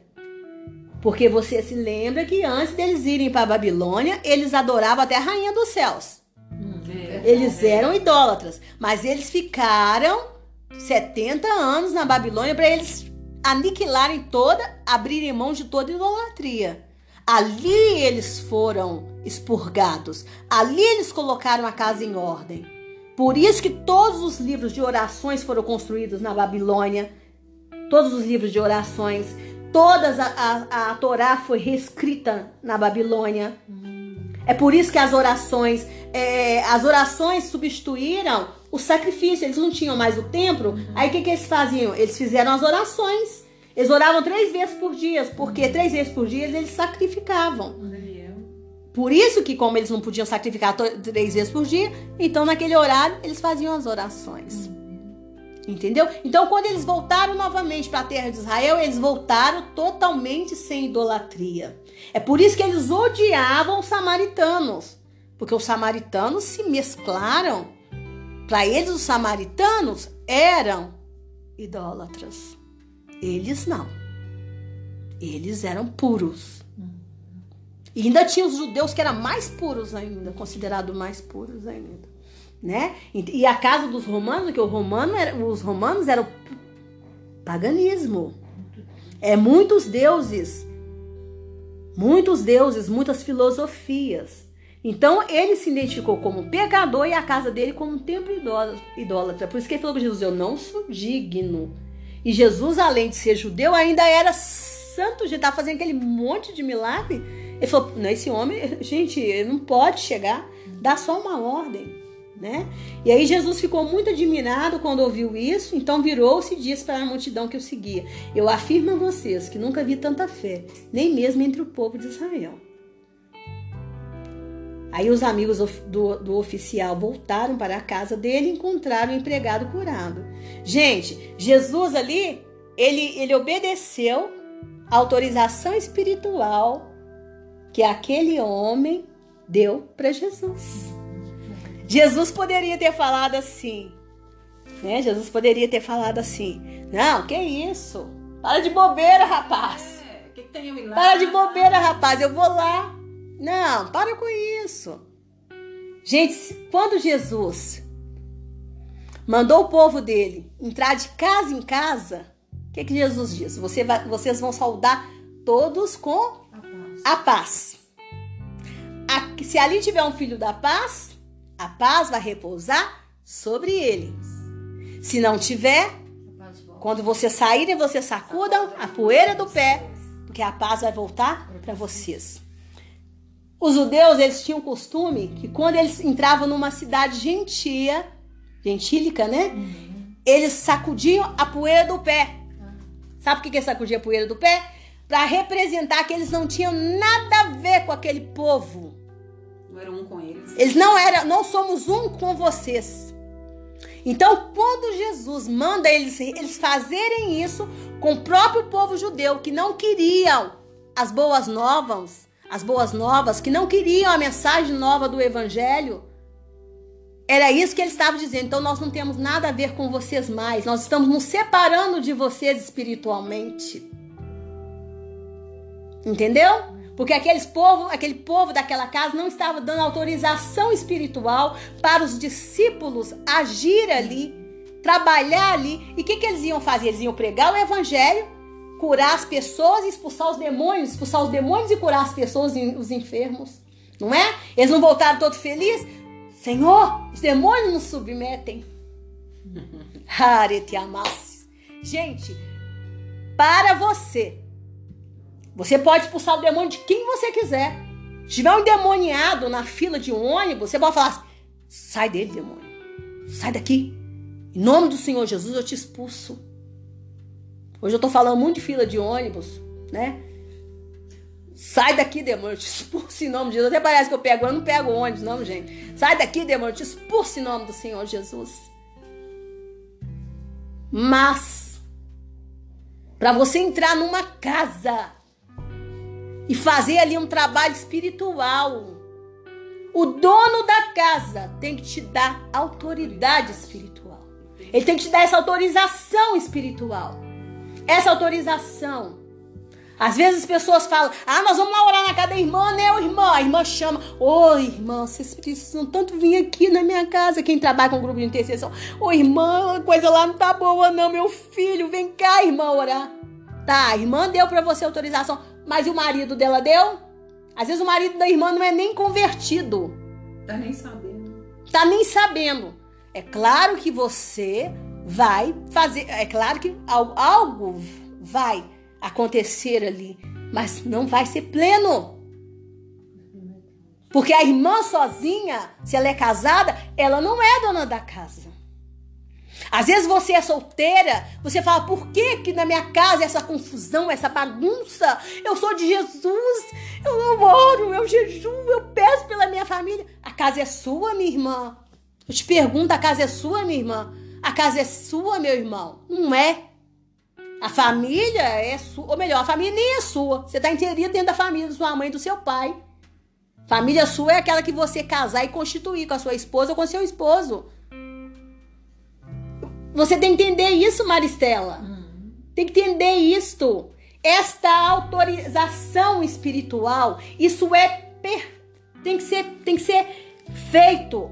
Está ligado na terra, é ligado no céu. Ligado na terra, é ligado no céu. Eu já eu quando vou fazer algo de orar na casa, eu faço assim, concede autorização, não é, Simone? Concede que autorização. Mas eu já sei que não é completo, porque se o casal tá, o casal tem que conceder a autorização para que você faça algo ali. Porque se você não fizer, não adianta. Se eles não concederem, não adianta. Esse homem, ele, ele considerou a casa dele como algo, algo, um templo ali. E ele falou: Eu não sou digno. Minha casa é cheia de ídolos. Eu não posso. Jesus não pode entrar aqui. Jesus não pode entrar aqui. Ele ficou envergonhado. Um santo entrando naquela casa. Naquela casa. Ele, ele, era, assim, ele trabalhava para Pilatos, gente. Pilatos era adorador de ídolos. Ele sacrificava para ídolos todos os dias, assim como aqueles soldados, como todo ali, é tudo, tudo, tudo ali, aquele paganismo todo. Agora, ele simpatizava com o povo judeu, tanto que ele simpatizava que ele construía sinagogas para ele, construía uma sinagoga para eles. Tinha um lado bom, assim como o centurião, né? Talvez, né?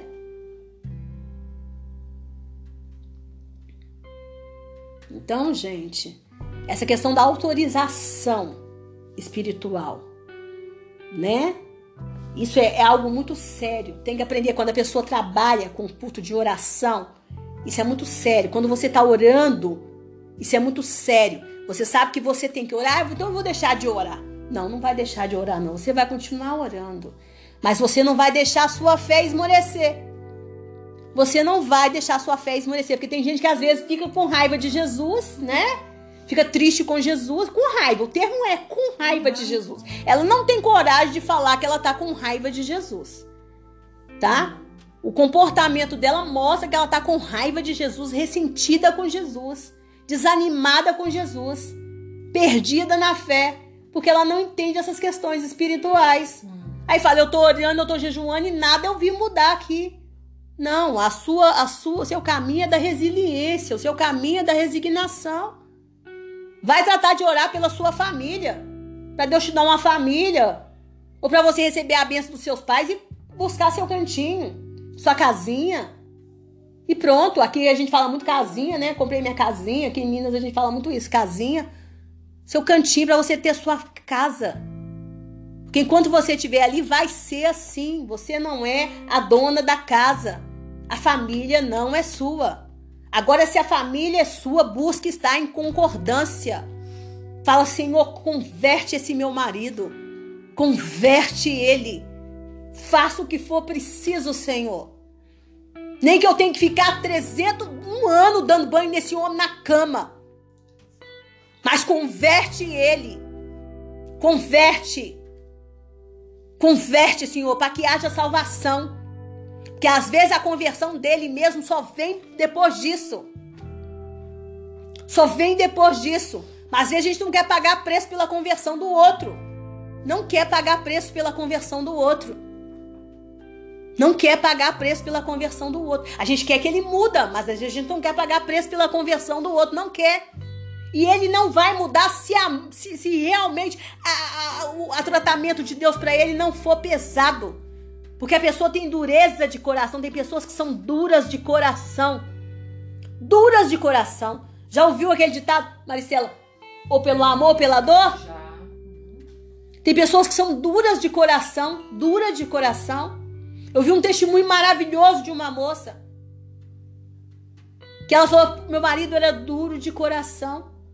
Sofreu, sofreu, sofreu, mas converteu. Amém. Converteu não, converteu não. Não, tem gente que nem na dureza. Nem na dureza. Nem na dureza. Nem na dureza. Mas o Senhor falou com ela assim: você vai passar por isso. Mas eu vou te dar o livramento. Ele era duro de coração. Ele era igual Nabal. O coração dele era de Nabal. Duro, perverso. Hoje ela tem uma bênção de vida.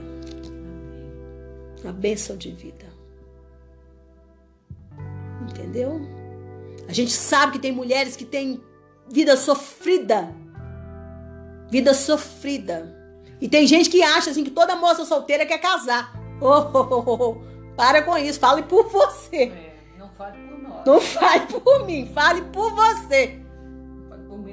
Eu casaria só se fosse um, pra ser um shabat na minha vida, um descanso e um deleite. Amém. E mesmo assim, Jesus tem que falar assim, filha, é eu que quero.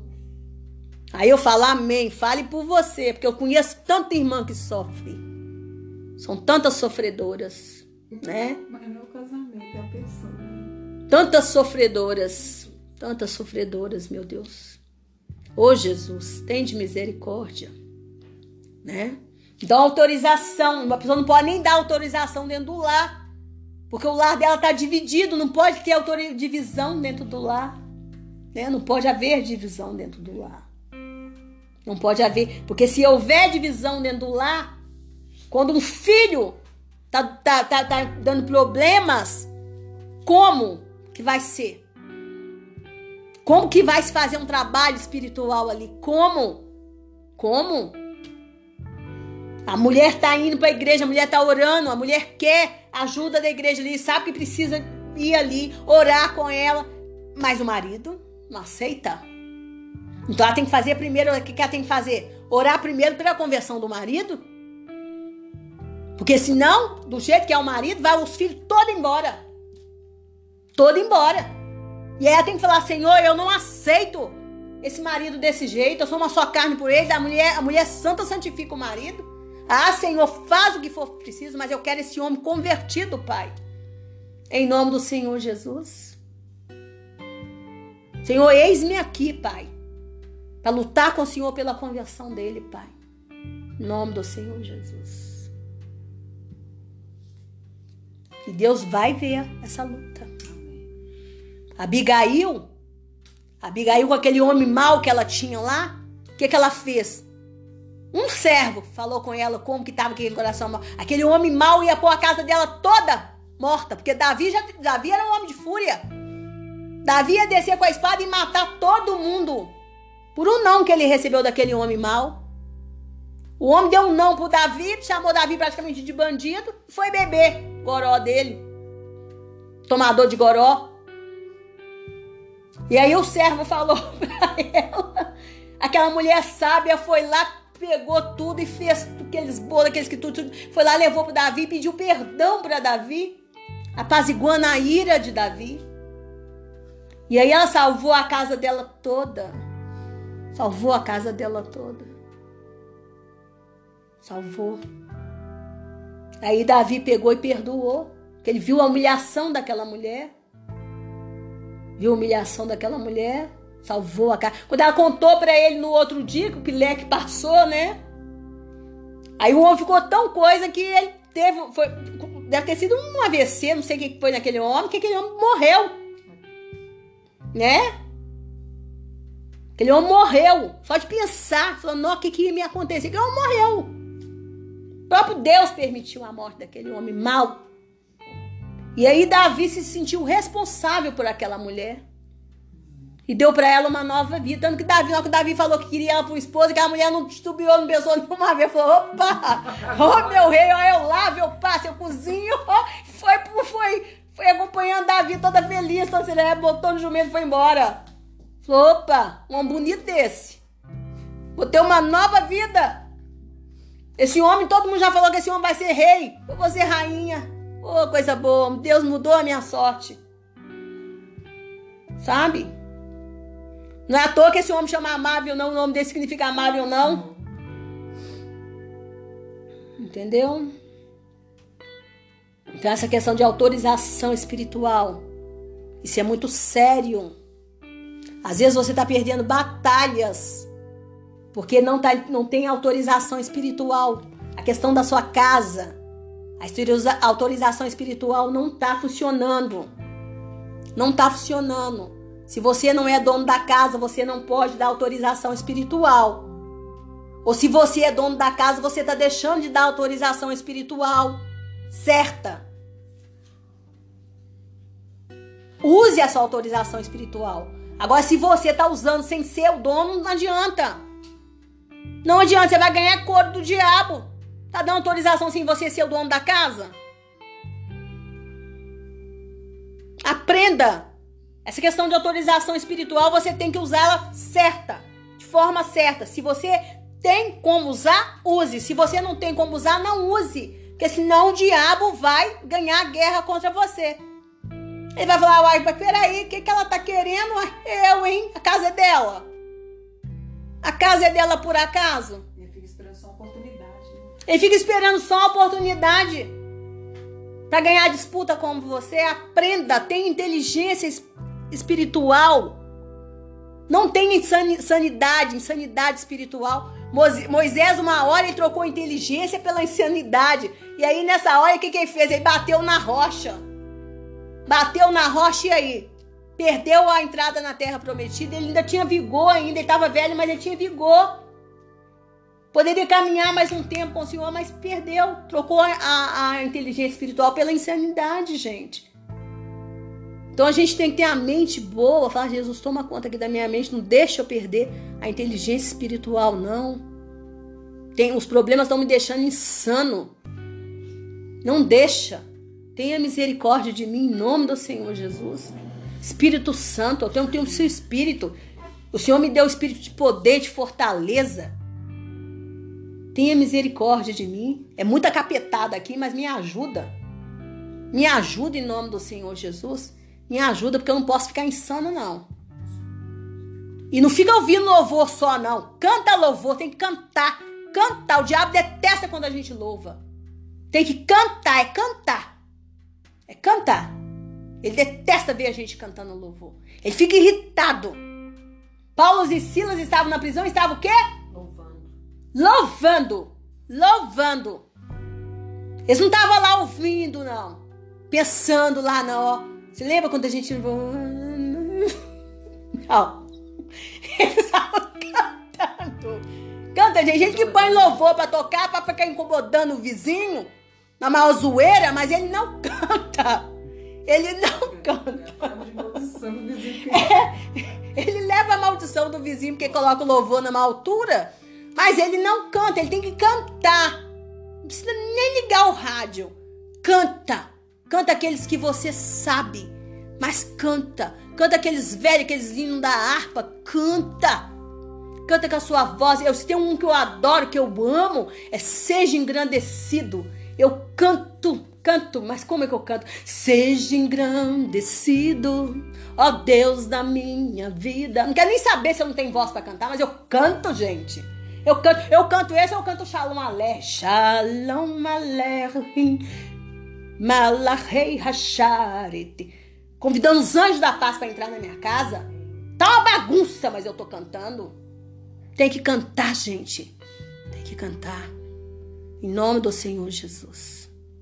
Então, em nome do Senhor Jesus, meu Deus, em nome do Senhor Jesus, que o Senhor venha dar autoridade espiritual para que a gente possa, Senhor, usar perfeitamente a autorização espiritual, Pai, que o Senhor nos deu.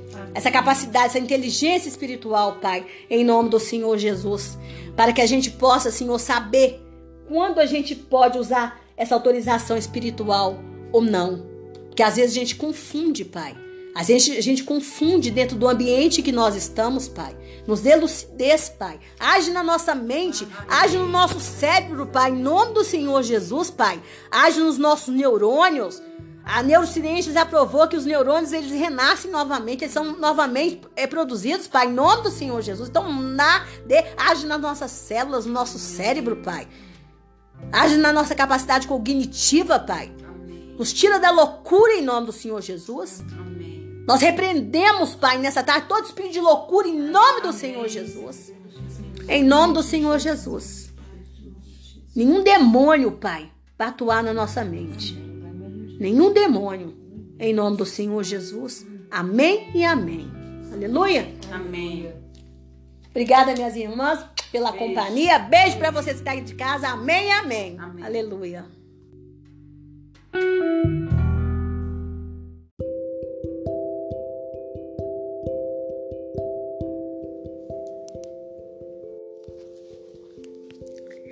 Graça e paz, minhas irmãs queridas. E aqui estamos nós para mais uma hora do chá com a minha irmã querida Maristela Miranda e com a minha irmã Olá. querida Simone Mendes e com Jesus presente em nossas vidas sempre. Amém. Aleluia. Bom, gente, agora nós continuamos aqui com o nosso texto, né, gente? Em nome do Senhor Jesus. Tá boa essas séries, não tá, menina?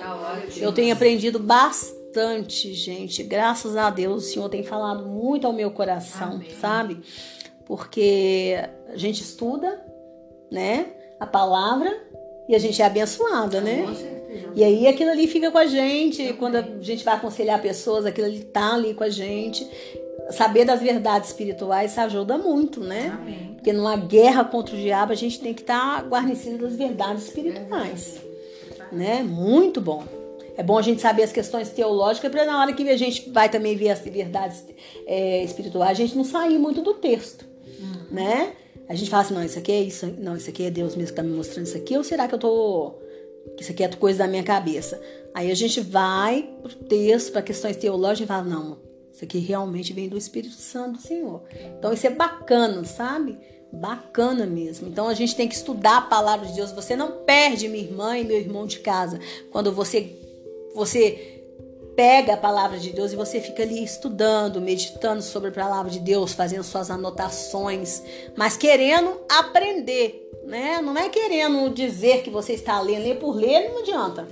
Adianta? Não, Não. adianta. Você tem que ler querendo aprender, falar assim, oh, me ensina aqui, por que que tá dizendo isso? Aí você vai, você compra alguns livros, né? Ouve algumas pregações mais próximas, compra alguns livros que te ajudam. Alguns estudos. É, alguns estudos, porque nem sempre, às vezes, você tem condições de fazer seminário, né, gente? Né? Eu, graças a Deus, eu tive, eu tive condições de fazer dois seminários, né? Um, um pela metade que era uma faculdade teológica e o outro que era um seminário que eu fiz completo, né? Mas é, tem pessoas que não têm essa, essa oportunidade. Mas tem bons livros, né? Tem bons livros Boas que te ensinam, boas pregações, bons pastores, pastores que são mestres, né? Uhum. Mestres. Então, assim, é bom. Eu ouço esses meus mestres até hoje. Você não ouve, Maristela? Né? São bons demais. Então, é bom a gente estar sempre ouvindo, né? Em nome do Senhor Jesus. E Deus vai abrindo, o Senhor vai abrindo, o Espírito Santo vai te falando, vai te ensinando. Que o melhor dos professores é o Espírito Santo do Senhor Amém. é o Espírito Santo do Senhor, né? Porque senão, porque a palavra, eu falo que se a palavra de Deus fosse algo que estivesse assim monopolizada, né, para só para doutores, para pessoas intelectuais, ela não seria a palavra de Deus. A palavra de Deus ela é para todos, né? ela é para todos. Ela é desde para aquele que tem PhD até para pessoa simples, né? Para pessoa que não sabe, que não teve as condições de aprender a ler e escrever. Mas se ele ouve a palavra de Deus, ele é capaz ali só do ouvir, ele aprender a memorizar e pregar a palavra de Deus. Porque é a palavra de Deus, gente, é a palavra do Pai, né, Maristela? É a palavra do Pai. Ele, ele tem Jesus, ele tem o Espírito Santo de Deus. Então a palavra é para ele. É para ele, para ser, para ele é o profeta, ele é profeta. Então ele, a palavra de Deus está nele e ele vai falar essa palavra em nome do Senhor Jesus. E com essa palavra ele vai enriquecer a muitos, né? Ele vai enriquecer a muitos. É isso que é ser profeta, né? É isso que é ser profeta. Que significa ser profeta, que é a última, uma das últimas certificações que, que nós falamos, né, Maristela? Então hoje o nosso texto está lá em Lucas 7, do 11 ao 17. Enquanto você, minha irmã e meu irmão, pegue a sua Bíblia, nós vamos orar. Deus, em nome do Senhor Jesus, que o Senhor nos abençoe nessa tarde, em nome do Senhor Jesus, que o Senhor fale tremendamente ao nosso coração e que essa palavra venha dar frutos, Pai, em nome do Senhor Jesus, de maneira, Senhor, que ela produza em nós uma riqueza, Pai, uma riqueza que diabo nenhum venha tirar, Pai, em nome do Senhor Jesus, Pai, que assim seja. Amém, amém. Amém. E a palavra fala assim: Jesus ressuscita o filho de uma viúva. É esse seu título, Simone? Isso. É o seu título, Maricela? Então tá bom. Pouco tempo depois, Jesus foi para uma cidade chamada Naim. Naim era um vilarejo lá de Nazaré, sabia? Sabia. Os seus discípulos e, e uma grande multidão foram com ele. Quando ele estava chegando perto do portão da cidade, ia saindo, todo mundo ia acompanhando Jesus, vocês viram, né? Por isso que tinha hora que Jesus se ausentava, gente, afastava para ele poder orar, para ele ficar sozinho ali conversando com o Pai. Buscar mais. Tem gente que. é, nós falamos aqui sobre solidão uma vez, tem um podcast nosso que fala sobre solidão e solitude, né, gente? Tem gente que tem falta de. Tem gente que sofre de solidão, mas tem gente que precisa de solitude. Ou seja, um momento tem. Sabe? Pra ficar sozinho, pra se afastar da multidão, pra ficar só ele e Jesus, gente. Né? Então, assim, quando ele estava chegando perto do portão da cidade, ia saindo um enterro. Ou seja, imagine Jesus chegando, as cidades naquela época tinham o seu portão, né?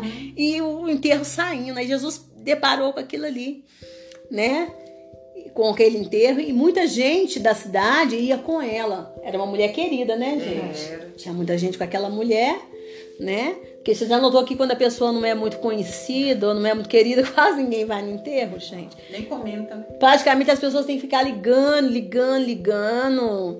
Ou então implorando para os outros ir no enterro da pessoa. Já não tô, é muito triste isso, né? É, quando o senhor a viu, ficou com muita pena dela e disse: Não chore, não chore. Então, assim, ele chegou mais perto e tocou no caixão. E os que estavam carregando pararam. Então Jesus disse: Olha para você ver, Jesus pôs a mão no caixão e aquele povo parou, né? Moço, eu ordeno a você, levante-se, né? E o moço sentou-se no caixão e começou a falar. E Jesus o entregou à mãe e todos ficaram com muito medo e louvaram a Deus, dizendo: Que grande profeta apareceu entre nós. Deus veio salvar o seu povo, né? E essas notícias a respeito de Jesus se espalharam por todo o país e pelas regiões vizinhas. Gente, é, Jesus, ele curou, ó, ele ressuscitou esse menino igualzinho Elias e Eliseu, né? Imagine aquele povo, ao mesmo tempo que aquele povo, que aquele povo ficou com medo, esse cara admirado. É claro que ficar com medo. Imagina você vai no enterro Levanta mais. e levanta. Não fica um, gente. Não fica um, fica. Não fica. Mas ali o povo, o povo não era medroso, não, que o povo ficou. Ficou para louvar a Deus. O povo daquela época era um povo mais temente a Deus do que a gente, sabia? Eles tinham mais fé do que a gente. Eles esperavam mais os milagres do que nós. Porque hoje, eu vou falar com você, hoje eu acho que se, se acontecer isso, não fica um no enterro, gente. Eu tô falando enterro de crente, tá? Não tô falando enterro de, de que não é crente, não. Tô falando enterro de crente. Acho que não fica um. Acho que as pessoas correm. Acho que as pessoas correm. Talvez assim naquela igreja onde as pessoas são muito pentecostais mesmo, dos nossos irmãos que dançam, que acho que talvez fica. Sabe? Então, assim, tem gente que tem que estar preparado para o sobrenatural de Deus. Não é todo mundo que está preparado para o sobrenatural de Deus, não. Né? Tem gente aí que acha maravilhoso o dom de ver anjo, né? Mas quem vê anjo também vê demônio também, né? E às vezes tem pessoas que quando tem uma visão assim, elas ficam meio assombradas. Elas ficam meio assombradas. Mas não quer tanto o sobrenatural de Deus. Aí Deus dá o dom de discernimento de espírito, a pessoa começa a ficar meio assombrada. Às vezes a pessoa fica até meio perturbada, fala: "Não, irmã, calma". Né? Por isso que às vezes Deus não dá. As pessoas pedem um dom ou cobiça um dom, mas Deus não dá, porque sabe, Conhece a nossa conhece a essência da pessoa. Esse pessoal aqui, eles ficaram com medo, mas ficaram. Hoje em dia, talvez os milagres não estão acontecendo no nosso meio por causa dessa questão aí. Né? Às vezes a pessoa pede cura, cura de um, de um- de um- de um câncer, né? Pede cura de um câncer, mas nem ela mesma não confia que Deus é capaz de curar na cura. Verdade. Nem ela mesma não, não acredita que Deus é capaz de curar. Ela fala assim: ah, o câncer, câncer é uma doença muito difícil, né? Câncer é complicado. Ela acha mais fácil a pessoa se preparar para a morte. Não é? E aí Jesus ficou conhecido para aquela mulher. E Jesus ficou conhecido se perguntasse para ela assim: quem é Jesus para você, ô viúva? Porque não fala o nome dela, né? Talvez o nome dela, vamos, talvez vamos, vamos supor que o nome dela seria Maria. Vamos supor. Quem era o Jesus para você, Dona Maria? Ela ia falar assim: Jesus é aquele que ressuscitou meu filho. Porque quando você tenta responder quem é Jesus para você, você tem que contar a sua história de caminhada com Jesus. A sua história. É isso quando responde quem é Jesus para você. Você tem que contar a sua história de caminhada com Jesus. Porque o diabo, na hora que você está passando por lutas, por uma perda maior, por uma perda maior na balança, porque a gente vive em balança o tempo todo. O diabo tenta tirar de você essa essa caminhada com Jesus. Ele tenta fazer com que você despreze essa sua caminhada com Jesus. Ele tenta. Aí você esquece quem é Jesus para você, Maristela. Poxa, Jesus, você aceitou Jesus e Jesus fez tanta coisa pela sua vida. Jesus te tirou de tanta imundície, Jesus te livrou de tantas coisas ruins. Jesus te deu tantas, tantos ganhos na sua vida. Aí de repente lá, sua mãe morreu. Chegou a hora dela partir, gente. A gente vem aqui para a gente nasce, vive, cresce, envelhece e morre. E quantos que às vezes não vêm nem para viver essa caminhada, não. Mas é o ciclo da vida, a gente tem que respeitar a vontade do Pai. Ser filho de Deus não é ser filho mimado, tem uma certificação. Sim. É você entender que você é filho amado, e não filho mimado. Você nasceu para fazer a vontade do Pai, não que ele faça a tua vontade. Embora ele vai te dar coisas boas, porque o Pai tem prazer em agradar o filho. Uhum. Aí você esquece quem é Jesus para você. Você esquece tudo. É como se Jesus tivesse, digamos que Jesus curou, né, ressuscitou o filho dessa viúva, aí de repente esse filho resolve casar com uma mulher que ela não gosta, ele esquece do que Jesus fez. Ah, eu não gosto de Jesus mais não. Né? Ela, eh, Jesus ressuscitou, ela começou a seguir andar com Jesus. Aí de repente esse filho aqui que Jesus ressuscitou casou com uma nora que ela não goste. Aí de repente largou Jesus, despreza. despreza. Mas peraí, mas compromisso de Jesus com ela foi ressuscitou esse filho. Uhum. Gente, a pessoa esquece. E no, no, na certificação do quem é Jesus para você é a sua memória. Você tem que ter uma memória. A sua memória.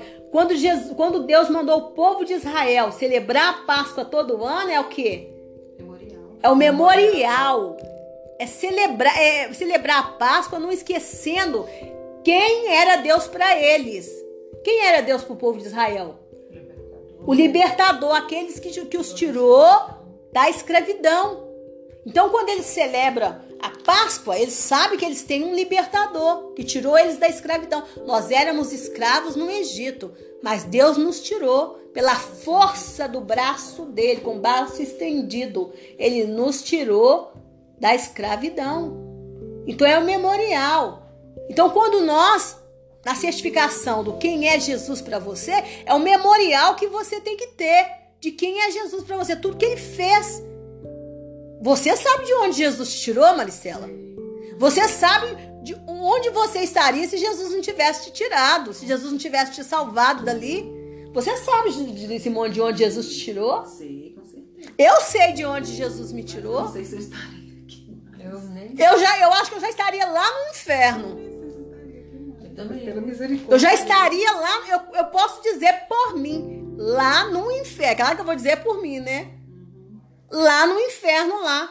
Aguardando o julgamento lá, esperando. E tem muita gente aí me ouvindo que já estaria no inferno, mas, mas fica bancando a boa samaritana, o bom samaritano. E não tem coragem de dizer isso, não tem coragem de dizer isso. Porque acha que é muito bom, muito perfeito. A gente tem que olhar no espelho e dizer: E dizer e falar: Jesus, o Senhor é muito bom, Jesus, o Senhor é muito maravilhoso. Hoje eu falo assim: Jesus, o Senhor é muito bom. Jesus, o Senhor é muito bom. Olha o que, que o Senhor fez para mim, Jesus, o Senhor é muito bom. Ô Jesus, não deixa eu, eu te trair, não. Jesus, o Senhor é muito bom. Jesus, eu já te vergonhei. Mesmo o Senhor fazendo tudo isso, eu já te vergonhei, Jesus. Mesmo Senhor fazendo tudo isso, eu já te envergonhei. Eu já dei motivo para o diabo rir do Senhor, Jesus, do seu sacrifício. Mas, Jesus, o Senhor é muito bom, Jesus. Não deixa, não, Jesus. Ô, Jesus, eu te amo, Jesus. O meu amor hoje, eu creio que é verdadeiro, Jesus. Por favor, Jesus, tenha misericórdia de mim, Jesus, porque eu te amo, Jesus. Eu te amo, Jesus. O Senhor é a coisa mais linda, mais perfeita, Senhor. O Senhor é santo, Jesus. Amém. Me ajuda a ser santa, Senhor. A ter uma vida santificada igual o Senhor, meu Pai. Ô, oh, Jesus, eu não quero que o Senhor tenha vergonha de mim, não, Jesus. Ô, oh, Jesus, eu te amo, Jesus. O Senhor é o meu amor, Jesus. Então a gente tem, a gente tem que ter isso, esse memorial.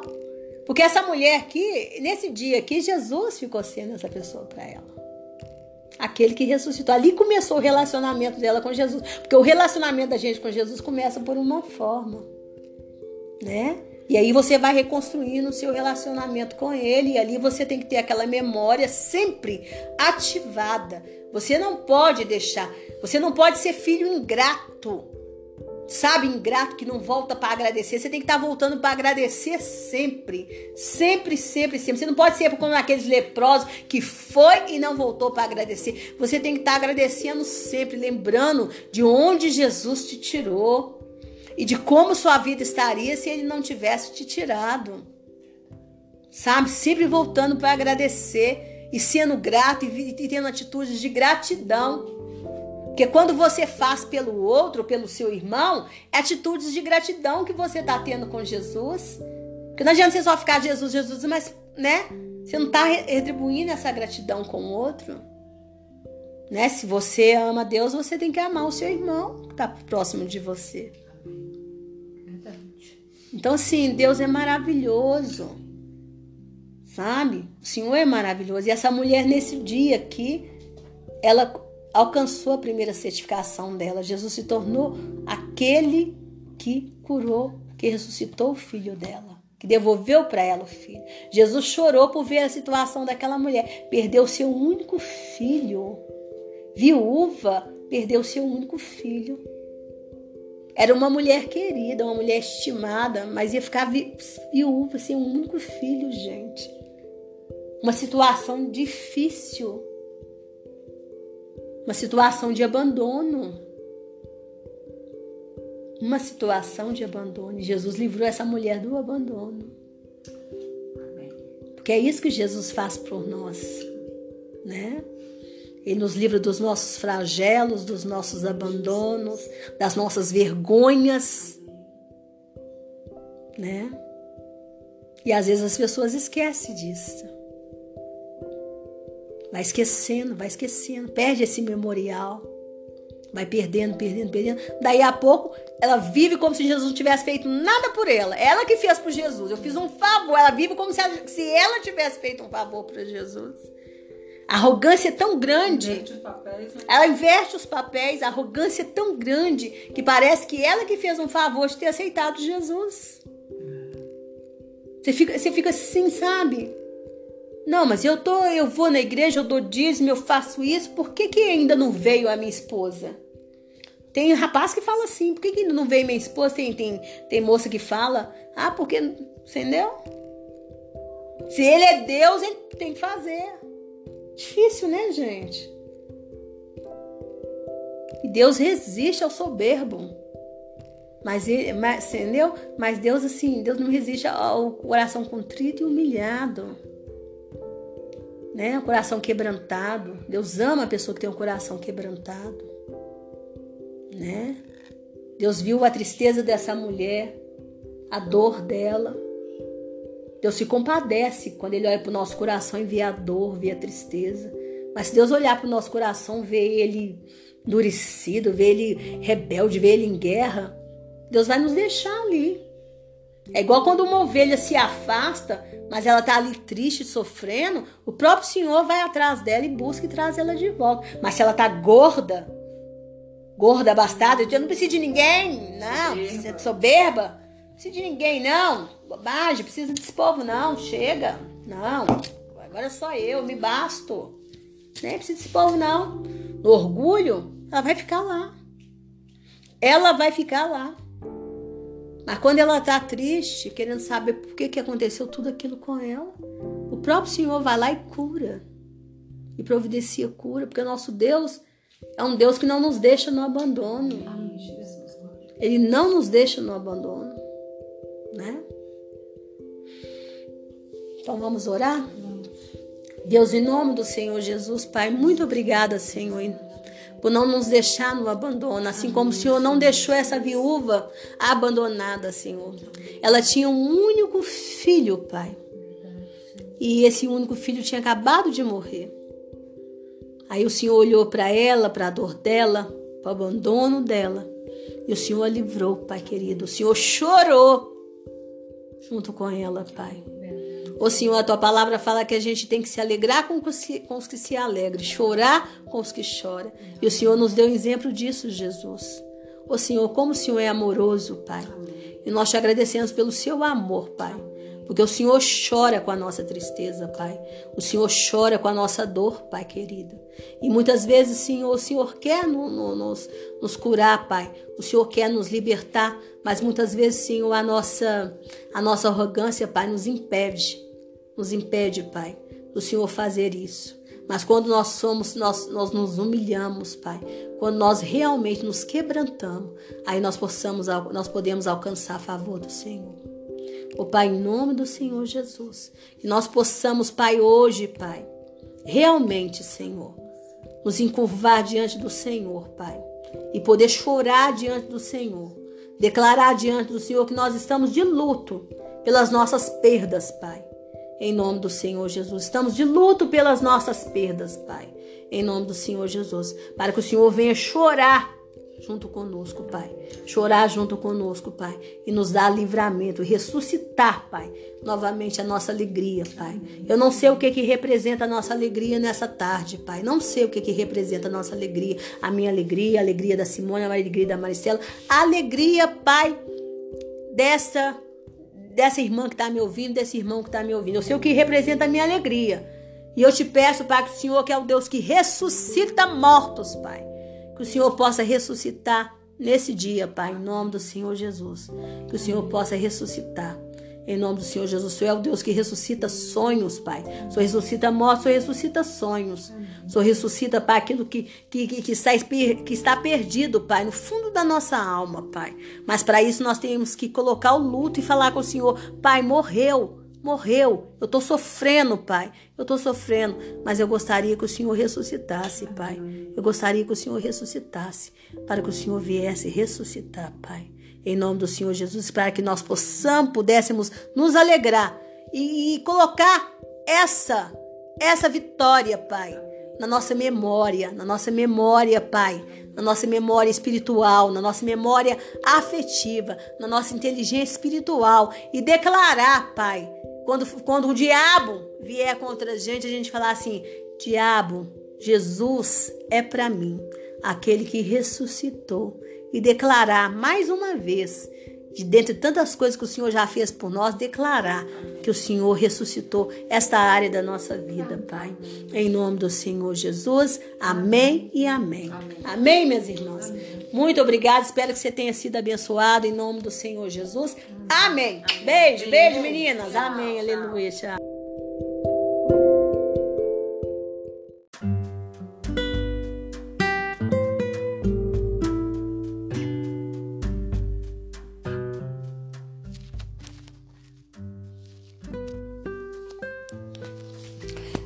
Boa tarde, minhas amigas queridas. Boa tarde, você que está de casa me ouvindo. Que Jesus te abençoe com a paz do Senhor. Aqui estou, sou eu novamente, Giovana Cristina, pregando a palavra de Deus no nosso Hora do Chá para você rir e chorar. Com a minha amiga Maricela Miranda. Boa tarde. E Simone Mendes. Boa tarde. E hoje nós estamos aqui, né, menina, a, trazendo a palavra Jesus acalma a tempestade. Oh, aleluia, né, gente? É só o Senhor mesmo para acalmar a tempestade. Ai, glória a Deus. Ai de nós se não fosse o Senhor, né? É, ai de nós. Ai de nós. Ai de nós se não fosse o Senhor. Minha irmã, então o nosso texto está lá em Lucas. Lucas o quê, Maricela? 8. Lucas 8, do 22 ao 25, né? 25, é. Ao 25. Então, minha irmã e meu irmão de casa, eu gostaria que você fosse lá e pegasse a sua Bíblia, a Bíblia ali, a palavra do Senhor, porque é muito bom a gente ir falando a palavra, estudando junto, pra gente poder estudar junto, fazendo as marcações, tudo direitinho, Amém. tá? Em nome do Senhor Jesus. Então, enquanto isso, eu vou fazer uma breve oração. Deus, em nome do Senhor Jesus, Pai, que o Senhor nos abençoe nessa tarde, Pai. Eu não sei em que dia que esse meu irmão, que essa minha irmã vai estar ouvindo essa palavra.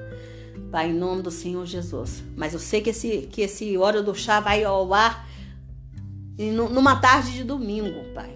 Numa tarde de domingo. Então, que o Senhor abençoe essa irmã e esse irmão em nome do Senhor Jesus, Pai. Para que ele verdadeiramente venha receber a calmaria do Senhor Amém. e para que os olhos dele espirituais dela venham se abrir para que ela possa entender as questões espirituais do Senhor, para entender o quanto que o inimigo age, Pai, quanto que o inimigo age nesses fenômenos destrutivos da natureza, Pai. Porque nós não podemos, Senhor, encarar todas as coisas como normais. Ah, tá chovendo muito, é normal. Ah, caiu, caiu uma árvore, é normal. Nós temos que entender o quanto que o inimigo age. E nós temos que se tornar homens e mulheres guerreiros de oração. O Senhor quer nos despertar para sermos guerreiros de oração. O Senhor quer nos despertar com uma consciência, Pai, com uma consciência de que nós fazemos parte do seu exército, do exército dos teus anjos, Pai. Amém. Em nome do Senhor Jesus. Amém. Porque nós recebemos o teu Espírito Santo, Pai. Então nos desperta para essa consciência. Amém e amém. Amém. Aleluia. Então vamos lá, gente. É, E o texto diz assim: certo dia Jesus subiu num barco com seus discípulos e disse: Vamos para o outro lado do lago. Então eles partiram. Enquanto estava atravessando o lago, Jesus dormiu. Jesus estava muito cansado, né, gente? Jesus dormiu. Tem gente que acha que Jesus não cansava nunca, achava que Jesus era implacável. Jesus não cansava, Jesus não tinha fome. Tem gente que acha assim, né? Eles acham que Jesus não cansava, que Jesus não tinha fome, que Jesus não ficava nervoso, né? Que Jesus não, não ficava irritado. Não, quando eles vê lá que Jesus ficou irritado, o pessoal fala: "Ah, que isso, né? Quando Jesus, Jesus vira, vira, vira lá para Maria e fala assim, quando ela manda Jesus, né? Fala com Jesus que o pessoal não tinha vinho, né? E Jesus fala com ela assim: Que tem eu contigo, mulher? O pessoal fica escandalizado quando lê essa passagem, eles não conseguem entender, né? Fica escandalizado. Mas não é que Jesus estava desprezando Maria, mas Jesus estava dizendo para ela ali que Jesus não ia, ele não ia viver para fazer as vontades de Maria como filho. Ele estava querendo dizer para Maria: Olha, eu como homem, eu não vim para satisfazer a sua vontade, mãe. Eu vim para fazer a vontade do meu Pai celeste, do meu Deus, do meu Senhor, Criador. Viu? Embora ele ali, ele fez, ele multiplicou, né? Ele transformou a água em vinho. Mas ele estava dizendo isso para Maria. Porque senão Maria achou que como, fi, como mãe, que Jesus ia viver para satisfazer os desejos dela. Então naquela hora ali ela teve que reconhecer que Jesus era Senhor. Por isso que ela voltou e falou: faça tudo o que ele lhe disser. Inclusive ela, né? Ela tinha que submeter à vontade do Senhor. Ali ela passou a ver que ela não estava diante do filho, mas e sim diante do Senhor, né? Então, gente, é, Jesus dormiu, Jesus estava cansado e um vento forte começou a soprar sobre o lago. E o barco foi ficando cheio de água, de modo que todos estavam em perigo. Aí os discípulos chegaram perto de Jesus e o acordaram. Olha, você vê, todos estavam em perigo, até Jesus, né, gente? O acordaram dizendo: Mestre, mestre, nós vamos morrer. Aí Jesus se levantou e deu uma ordem ao vento e à tempestade. E eles pararam e tudo ficou calmo. Né, gente? Então ele disse aos discípulos: Por acaso vocês não têm fé? Mas eles estavam admirados e com medo e diziam uns aos outros: Que homem é este? Ele manda até no vento e nas ondas e eles obedecem. Gente, Jesus deu uma ordem. Pessoas, nós temos que entender isso. Jesus deu uma ordem, ele deu ordem para alguém. Ele deu ordem para uma força que estava atuando ali. Tem algum texto? Cadê a outra Bíblia que estava aqui, Maristela? Ah, tá. Abre ali naquele texto. Tem um, um outro texto que fala que Jesus repreendeu severamente. Repreendeu severamente. Ele teve que repreender severamente. Ele teve que falar severamente. Ou seja, Jesus sujeitou aquela força que estava ali, aquela entidade que estava ali. Quem é que estava ali então? Algum demônio? Demônio que estava atuando ali. Como diz uma irmã amiga nossa, né, Simone? Demônio, minha irmã. É demônio, é demônio que estava ali. Foi destruído. É o próprio Satanás que estava ali com a intenção maléfica. Então, gente, é, as forças demoníacas, entenda minha irmã e meu irmão que está em casa, que as forças demoníacas elas podem atuar nos fenômenos destrutivos, da, pode atuar nos fenômenos da natureza, pode atuar na chuva, né? Nesses tsunamis que acontecem, nessas crateras que abrem sem causa nenhuma e de repente vai um carro, pode atuar em um caminhão que desgoverna e de repente bate num muro e destrói uma casa, né? Pode, pode atuar, né? Pode atuar. E aí a pessoa fala assim: ah, foi uma fatalidade, né, irmão? Você viu o que, que aconteceu lá, né? Foi lá e. Ah lá, ele se levantou e repreendeu o vento e a violência das águas, tudo se acalmou, acalmou e ficou tranquilo, né? Então, assim, as pessoas falam assim: ah, irmão, mas você viu que foi uma fatalidade. Não foi uma fatalidade, não. Tinha uma força demoníaca ali. Tá? Tinha uma força demoníaca ali atuando todos os dias. Eu costumo dizer que eu oro, eu sou uma pessoa que oro. Eu não falo isso para vocês, uhum. mas eu sou uma pessoa que eu rezo. Porque eu sou uma pessoa que eu faço orações que são todos os dias a mesma coisa. Então elas se tornaram o que para mim? Reza. Reza. Porque todos os dias eu peço, Senhor, nos livra de todos os fenômenos destrutivos da natureza. Aí eu falo derrubada de casa, derrubada de árvore, Senhor. Senhor, tenha misericórdia.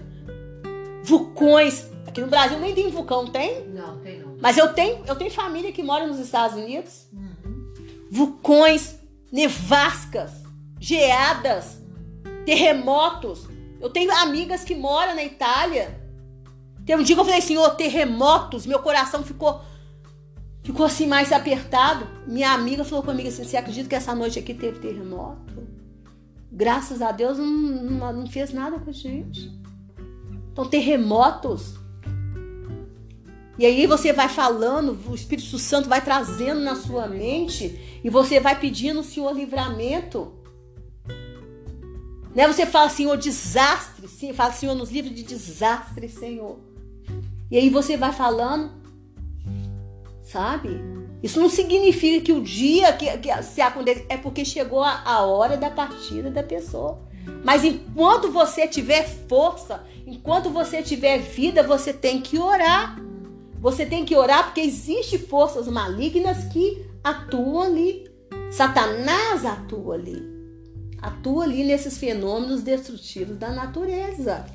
Ele atua. Quem criou todas as coisas? O Senhor. O Senhor criou a natureza. O Senhor criou tudo que é belo, tudo que é perfeito. Quem é que coloca limite no mar? Quem é que coloca limite, limite nas estrelas, no sol, na lua? Senhor. E quem, então quem é que quer tirar o limite? Quem quer desgovernar? O demônio, gente, a gente tem que entender isto. Quem traz a ordem é o Senhor. Quem traz a desordem é o Satã, é o adversário. Então a gente tem que orar, A gente tem que repreender. Jesus levantou e ele repreendeu. Tem uma tradução que fala, ele falou duramente. Gente, Jesus estava sonolento.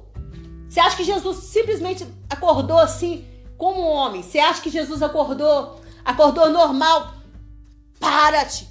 Jesus acordou sem saber até onde que ele estava, Maristela. Claro, alto mar, aquela turbulência. Não, alto mar e dormindo. Quando você acorda assim no meio, quando você acorda com sono, ele estava cansado. Você dormiu, ele estava cansado, gente. A gente dorme de cansado, de cansaço que a gente está. Jesus acordou assim, ó. Aquele, imagina eu, eu quando eu acordo cansada, gente. Na noite, assim, que eu vou no banheiro cansada, eu nem sei onde que eu tô indo, onde que eu tô, onde que eu vou. Imagina, Jesus deve ter acordado assim, na hora que ele coisou, ele deve repreender, cala-te, para. E aí, aí, aí o inimigo tava furioso, Jesus de novo, né? Gente, a fúria, a fúria do inimigo. O inimigo queria matar o quê? Era todo mundo. Era todos. Ele queria acabar com todos. Isso, ele queria acabar com todos. E vocês vê, se vocês veem aqui, Jesus estava indo para onde? Vai ser a nossa próxima hora do chá. Ele ia para Gadara. Isso. Entendeu? livrar aquele homem que estava no último estágio de demônios. E aquele homem, ele foi uma benção, uma benção no ministério de Jesus. Aquele homem foi uma benção para o ministério de Jesus. Então o inimigo, o inimigo age, gente. O inimigo age. Quando você está saindo para viagem, você tem que fazer muita oração. É muita oração. Porque o inimigo se levanta. E tem que ter esse cuidado mesmo. Às vezes, quando a pessoa vai viajar, a pessoa só pensa, né? Ah, eu vou isso, eu vou fazer aquilo, eu vou em tal lugar. A pessoa não se preocupa em fazer um jejum pela viagem, ela não se preocupa em pedir para que cubra, cubra ela em oração. Ô, gente, me cobre em oração. Eu estou indo para tal. Não gosta nem de falar, medo de inveja. Não, não vai, não vai. Vão ficar com inveja de mim. Vai no culto. Né? Vão ficar com inveja de mim. Não vou nem contar, não. Aí depois fica lá, põe foto nisso, foto naquilo, foto não sei outro. E tá. Não, eles vão saber só pela foto onde que eu tô. Não é? O inimigo se levanta ali. Aí depois, depois quando, quando volta doente, às vezes volta doente, às vezes é um acidente, às vezes volta doente, volta do... porque a pessoa não não vigia. A palavra de Deus fala vigiar e orar, não saber a que horas vai entrar em tentação, a que horas que o inimigo vai começar a agir, né? Os, os discípulos entraram aqui no barco, acharam que eles estavam simplesmente indo para uma viagem, mudando o rumo. Jesus, ó, deitou, estava cansado, dormiu. Uhum. E o inimigo agitou, agiu. Então a gente começou a chover, ora, ora. Eu, essas mudanças, eu já falo, Senhor, livra-nos, Senhor. Todos os fenômenos Chile. Oro todos os dias. Mas começou a chover, eu já oro. Eu já começo a orar. Eu já começo. Já peço Senhor livramento. E peço para todos nós, Senhor, cubra lá, cubra fulano, cubra ciclano. Senhor, tem de misericórdia, tem de piedade. Tem de piedade. Por isso que é bom a gente ter muito medo, uhum. né? Porque aí a gente já cobre todo mundo de oração. Jesus tem de piedade, tem de misericórdia. Jesus, o que, que vai ser? Igual agora aqui, tá tanto desabamento de casas, né? Tantas pessoas ficando desabrigadas. Eu deito e durmo a noite inteira que eu falo assim, a minha vida está na mão do Senhor, mas eu faço essas orações. Eu peço ao Senhor livramento. Eu peço ao Senhor livramento. E eu falo, eu falo, gente, se o livramento não veio é porque chegou a hora. Porque eu descanso nas orações que são feitas. Eu, eu sei, eu tenho a certeza de que as nossas orações são como incensos. Amém. E elas sobem diante do Pai. E os anjos do Senhor descem com a resposta. É assim que são as orações. Vocês têm que saber o que, que são as orações, minha irmã. Você tem que saber que às vezes você não sabe. Você ora, fica lá repetindo e não sabe o que, que é a sua oração. A sua oração ela é ação como incenso. Está lá em Apocalipse. Ela sobe diante do Pai. E o anjo do Senhor desce com a resposta. Então, quanto mais oração sobe, mais anjo está descendo com a resposta o tempo todo. O tempo todo, o tempo todo. Então, se é uma oração contínua, assim como era o sacrifício, assim como era o, o incenso no templo, Maristela, as respostas são contínuas. Os anjos à tua volta são contínuos. Te dando as respostas, te dando a proteção, são contínuos, gente contínuo. Você tem que entender isto, entendeu?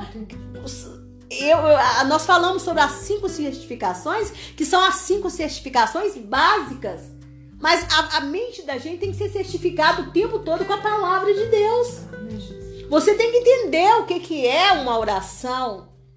O que, que é uma oração? Quando você abre a sua boca para orar, você tem que entender o que, que é uma oração. Não é simplesmente você orou e ficou lá. Ah, mas eu já orei, né? Eu já orei. Não. Você ora e você entende o que, que é a oração e você se aquieta. Você se aquieta, você descansa, você relaxa na presença do Senhor. O seu coração confia. Confia e você descansa. Você descansa. Aí não tem pânico, não tem pânico, não tem tremedeira, não tem nada. Porque você sabe que você orou e que tá ali, ó. Você não vê. É aquela escada que Jacó viu.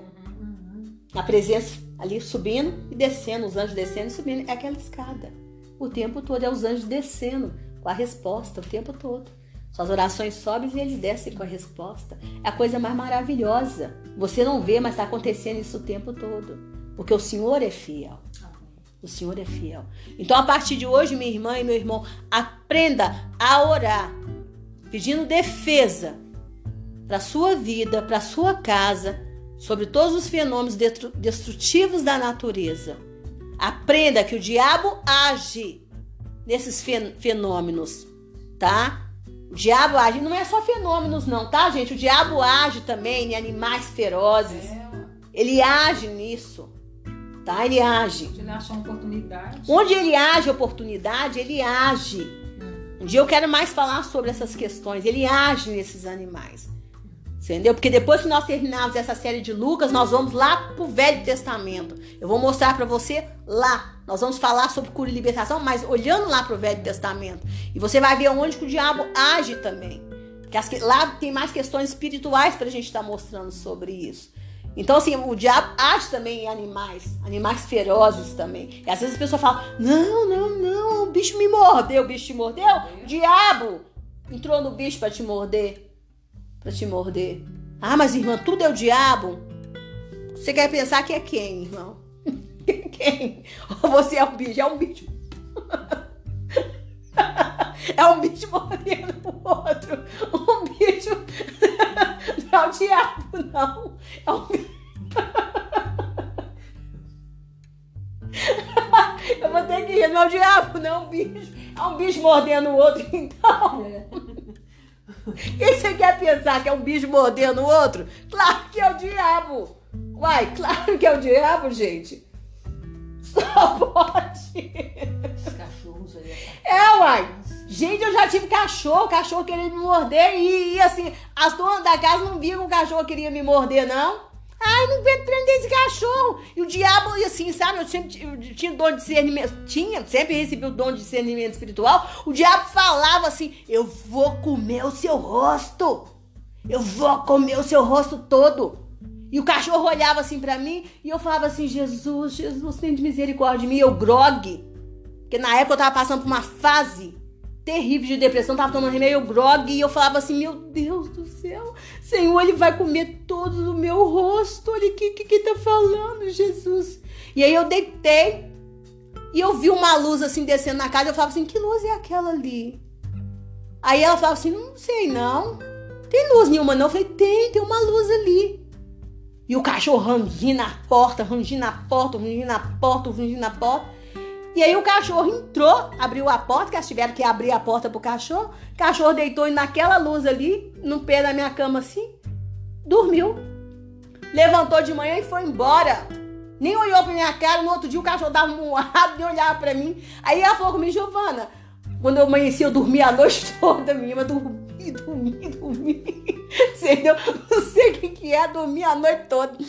Aí era o efeito do remédio, o que, é dormir a noite toda. Quando eu levantei de manhã, ela falou assim, onde que era a luz que você viu? Eu falei, ali. Ela falou, Giovana, não tem nem buraco no telhado, não tem nada. Que luz é aquela? Falei, era Jesus me protegendo. E o cadê o cachorro? Ela falou, Giovana, ele tá moado. Eu falei, ah, era o Senhor, era o anjo do Senhor que veio me proteger. Ele me protegeu mesmo, cachorro. Entendeu?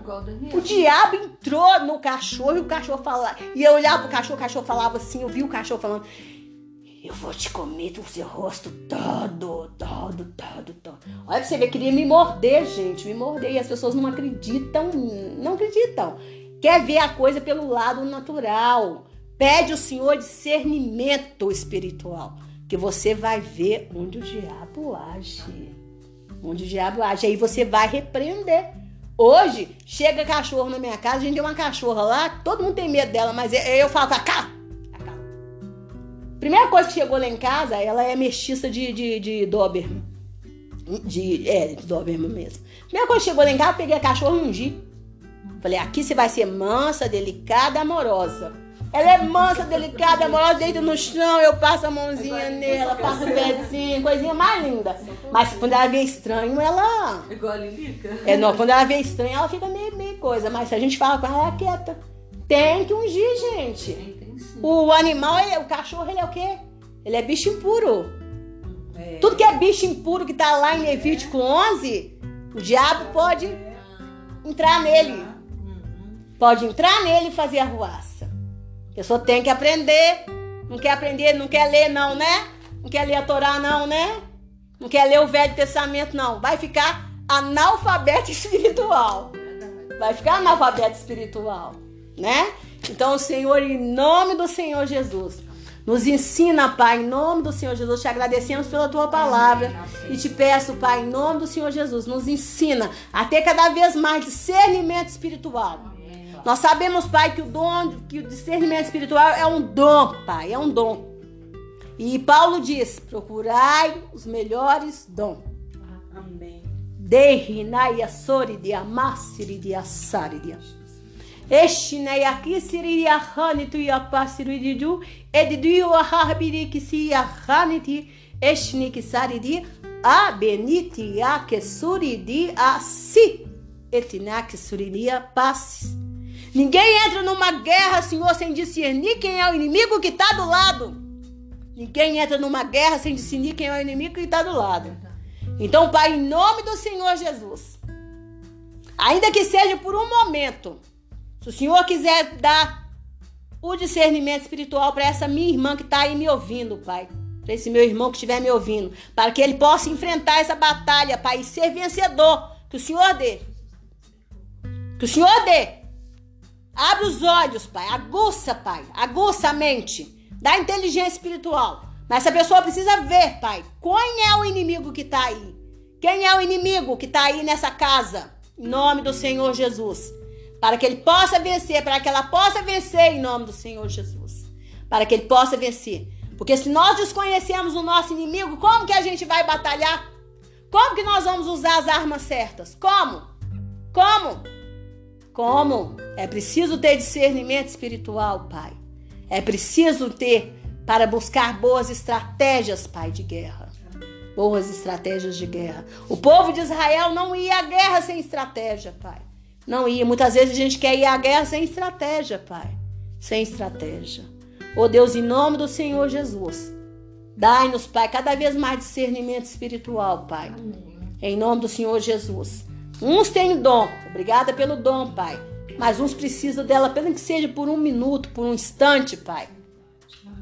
Para que não venhamos se perder nenhuma batalha para o inimigo. E dai-nos, Pai, sempre essa capacidade, Pai, de orarmos contra todos os fenômenos destrutivos da natureza. Nos ensine essa responsabilidade, Pai. Essa responsabilidade espiritual. Porque a nossa terra está sendo maltratada, Pai. Pela nossa falta de responsabilidade espiritual, Pai. Não estamos sabendo orar como convém, Espírito Santo. Não estamos sabendo orar como convém. Tenha misericórdia das nossas vidas, Pai. Em nome do Senhor Jesus. Amém e amém. Amém. Aleluia. Obrigada, meninas, em nome do Senhor Jesus. Espero que você tenha sido abençoado, tá? Um beijo. Beijo. Tchau. Tchau.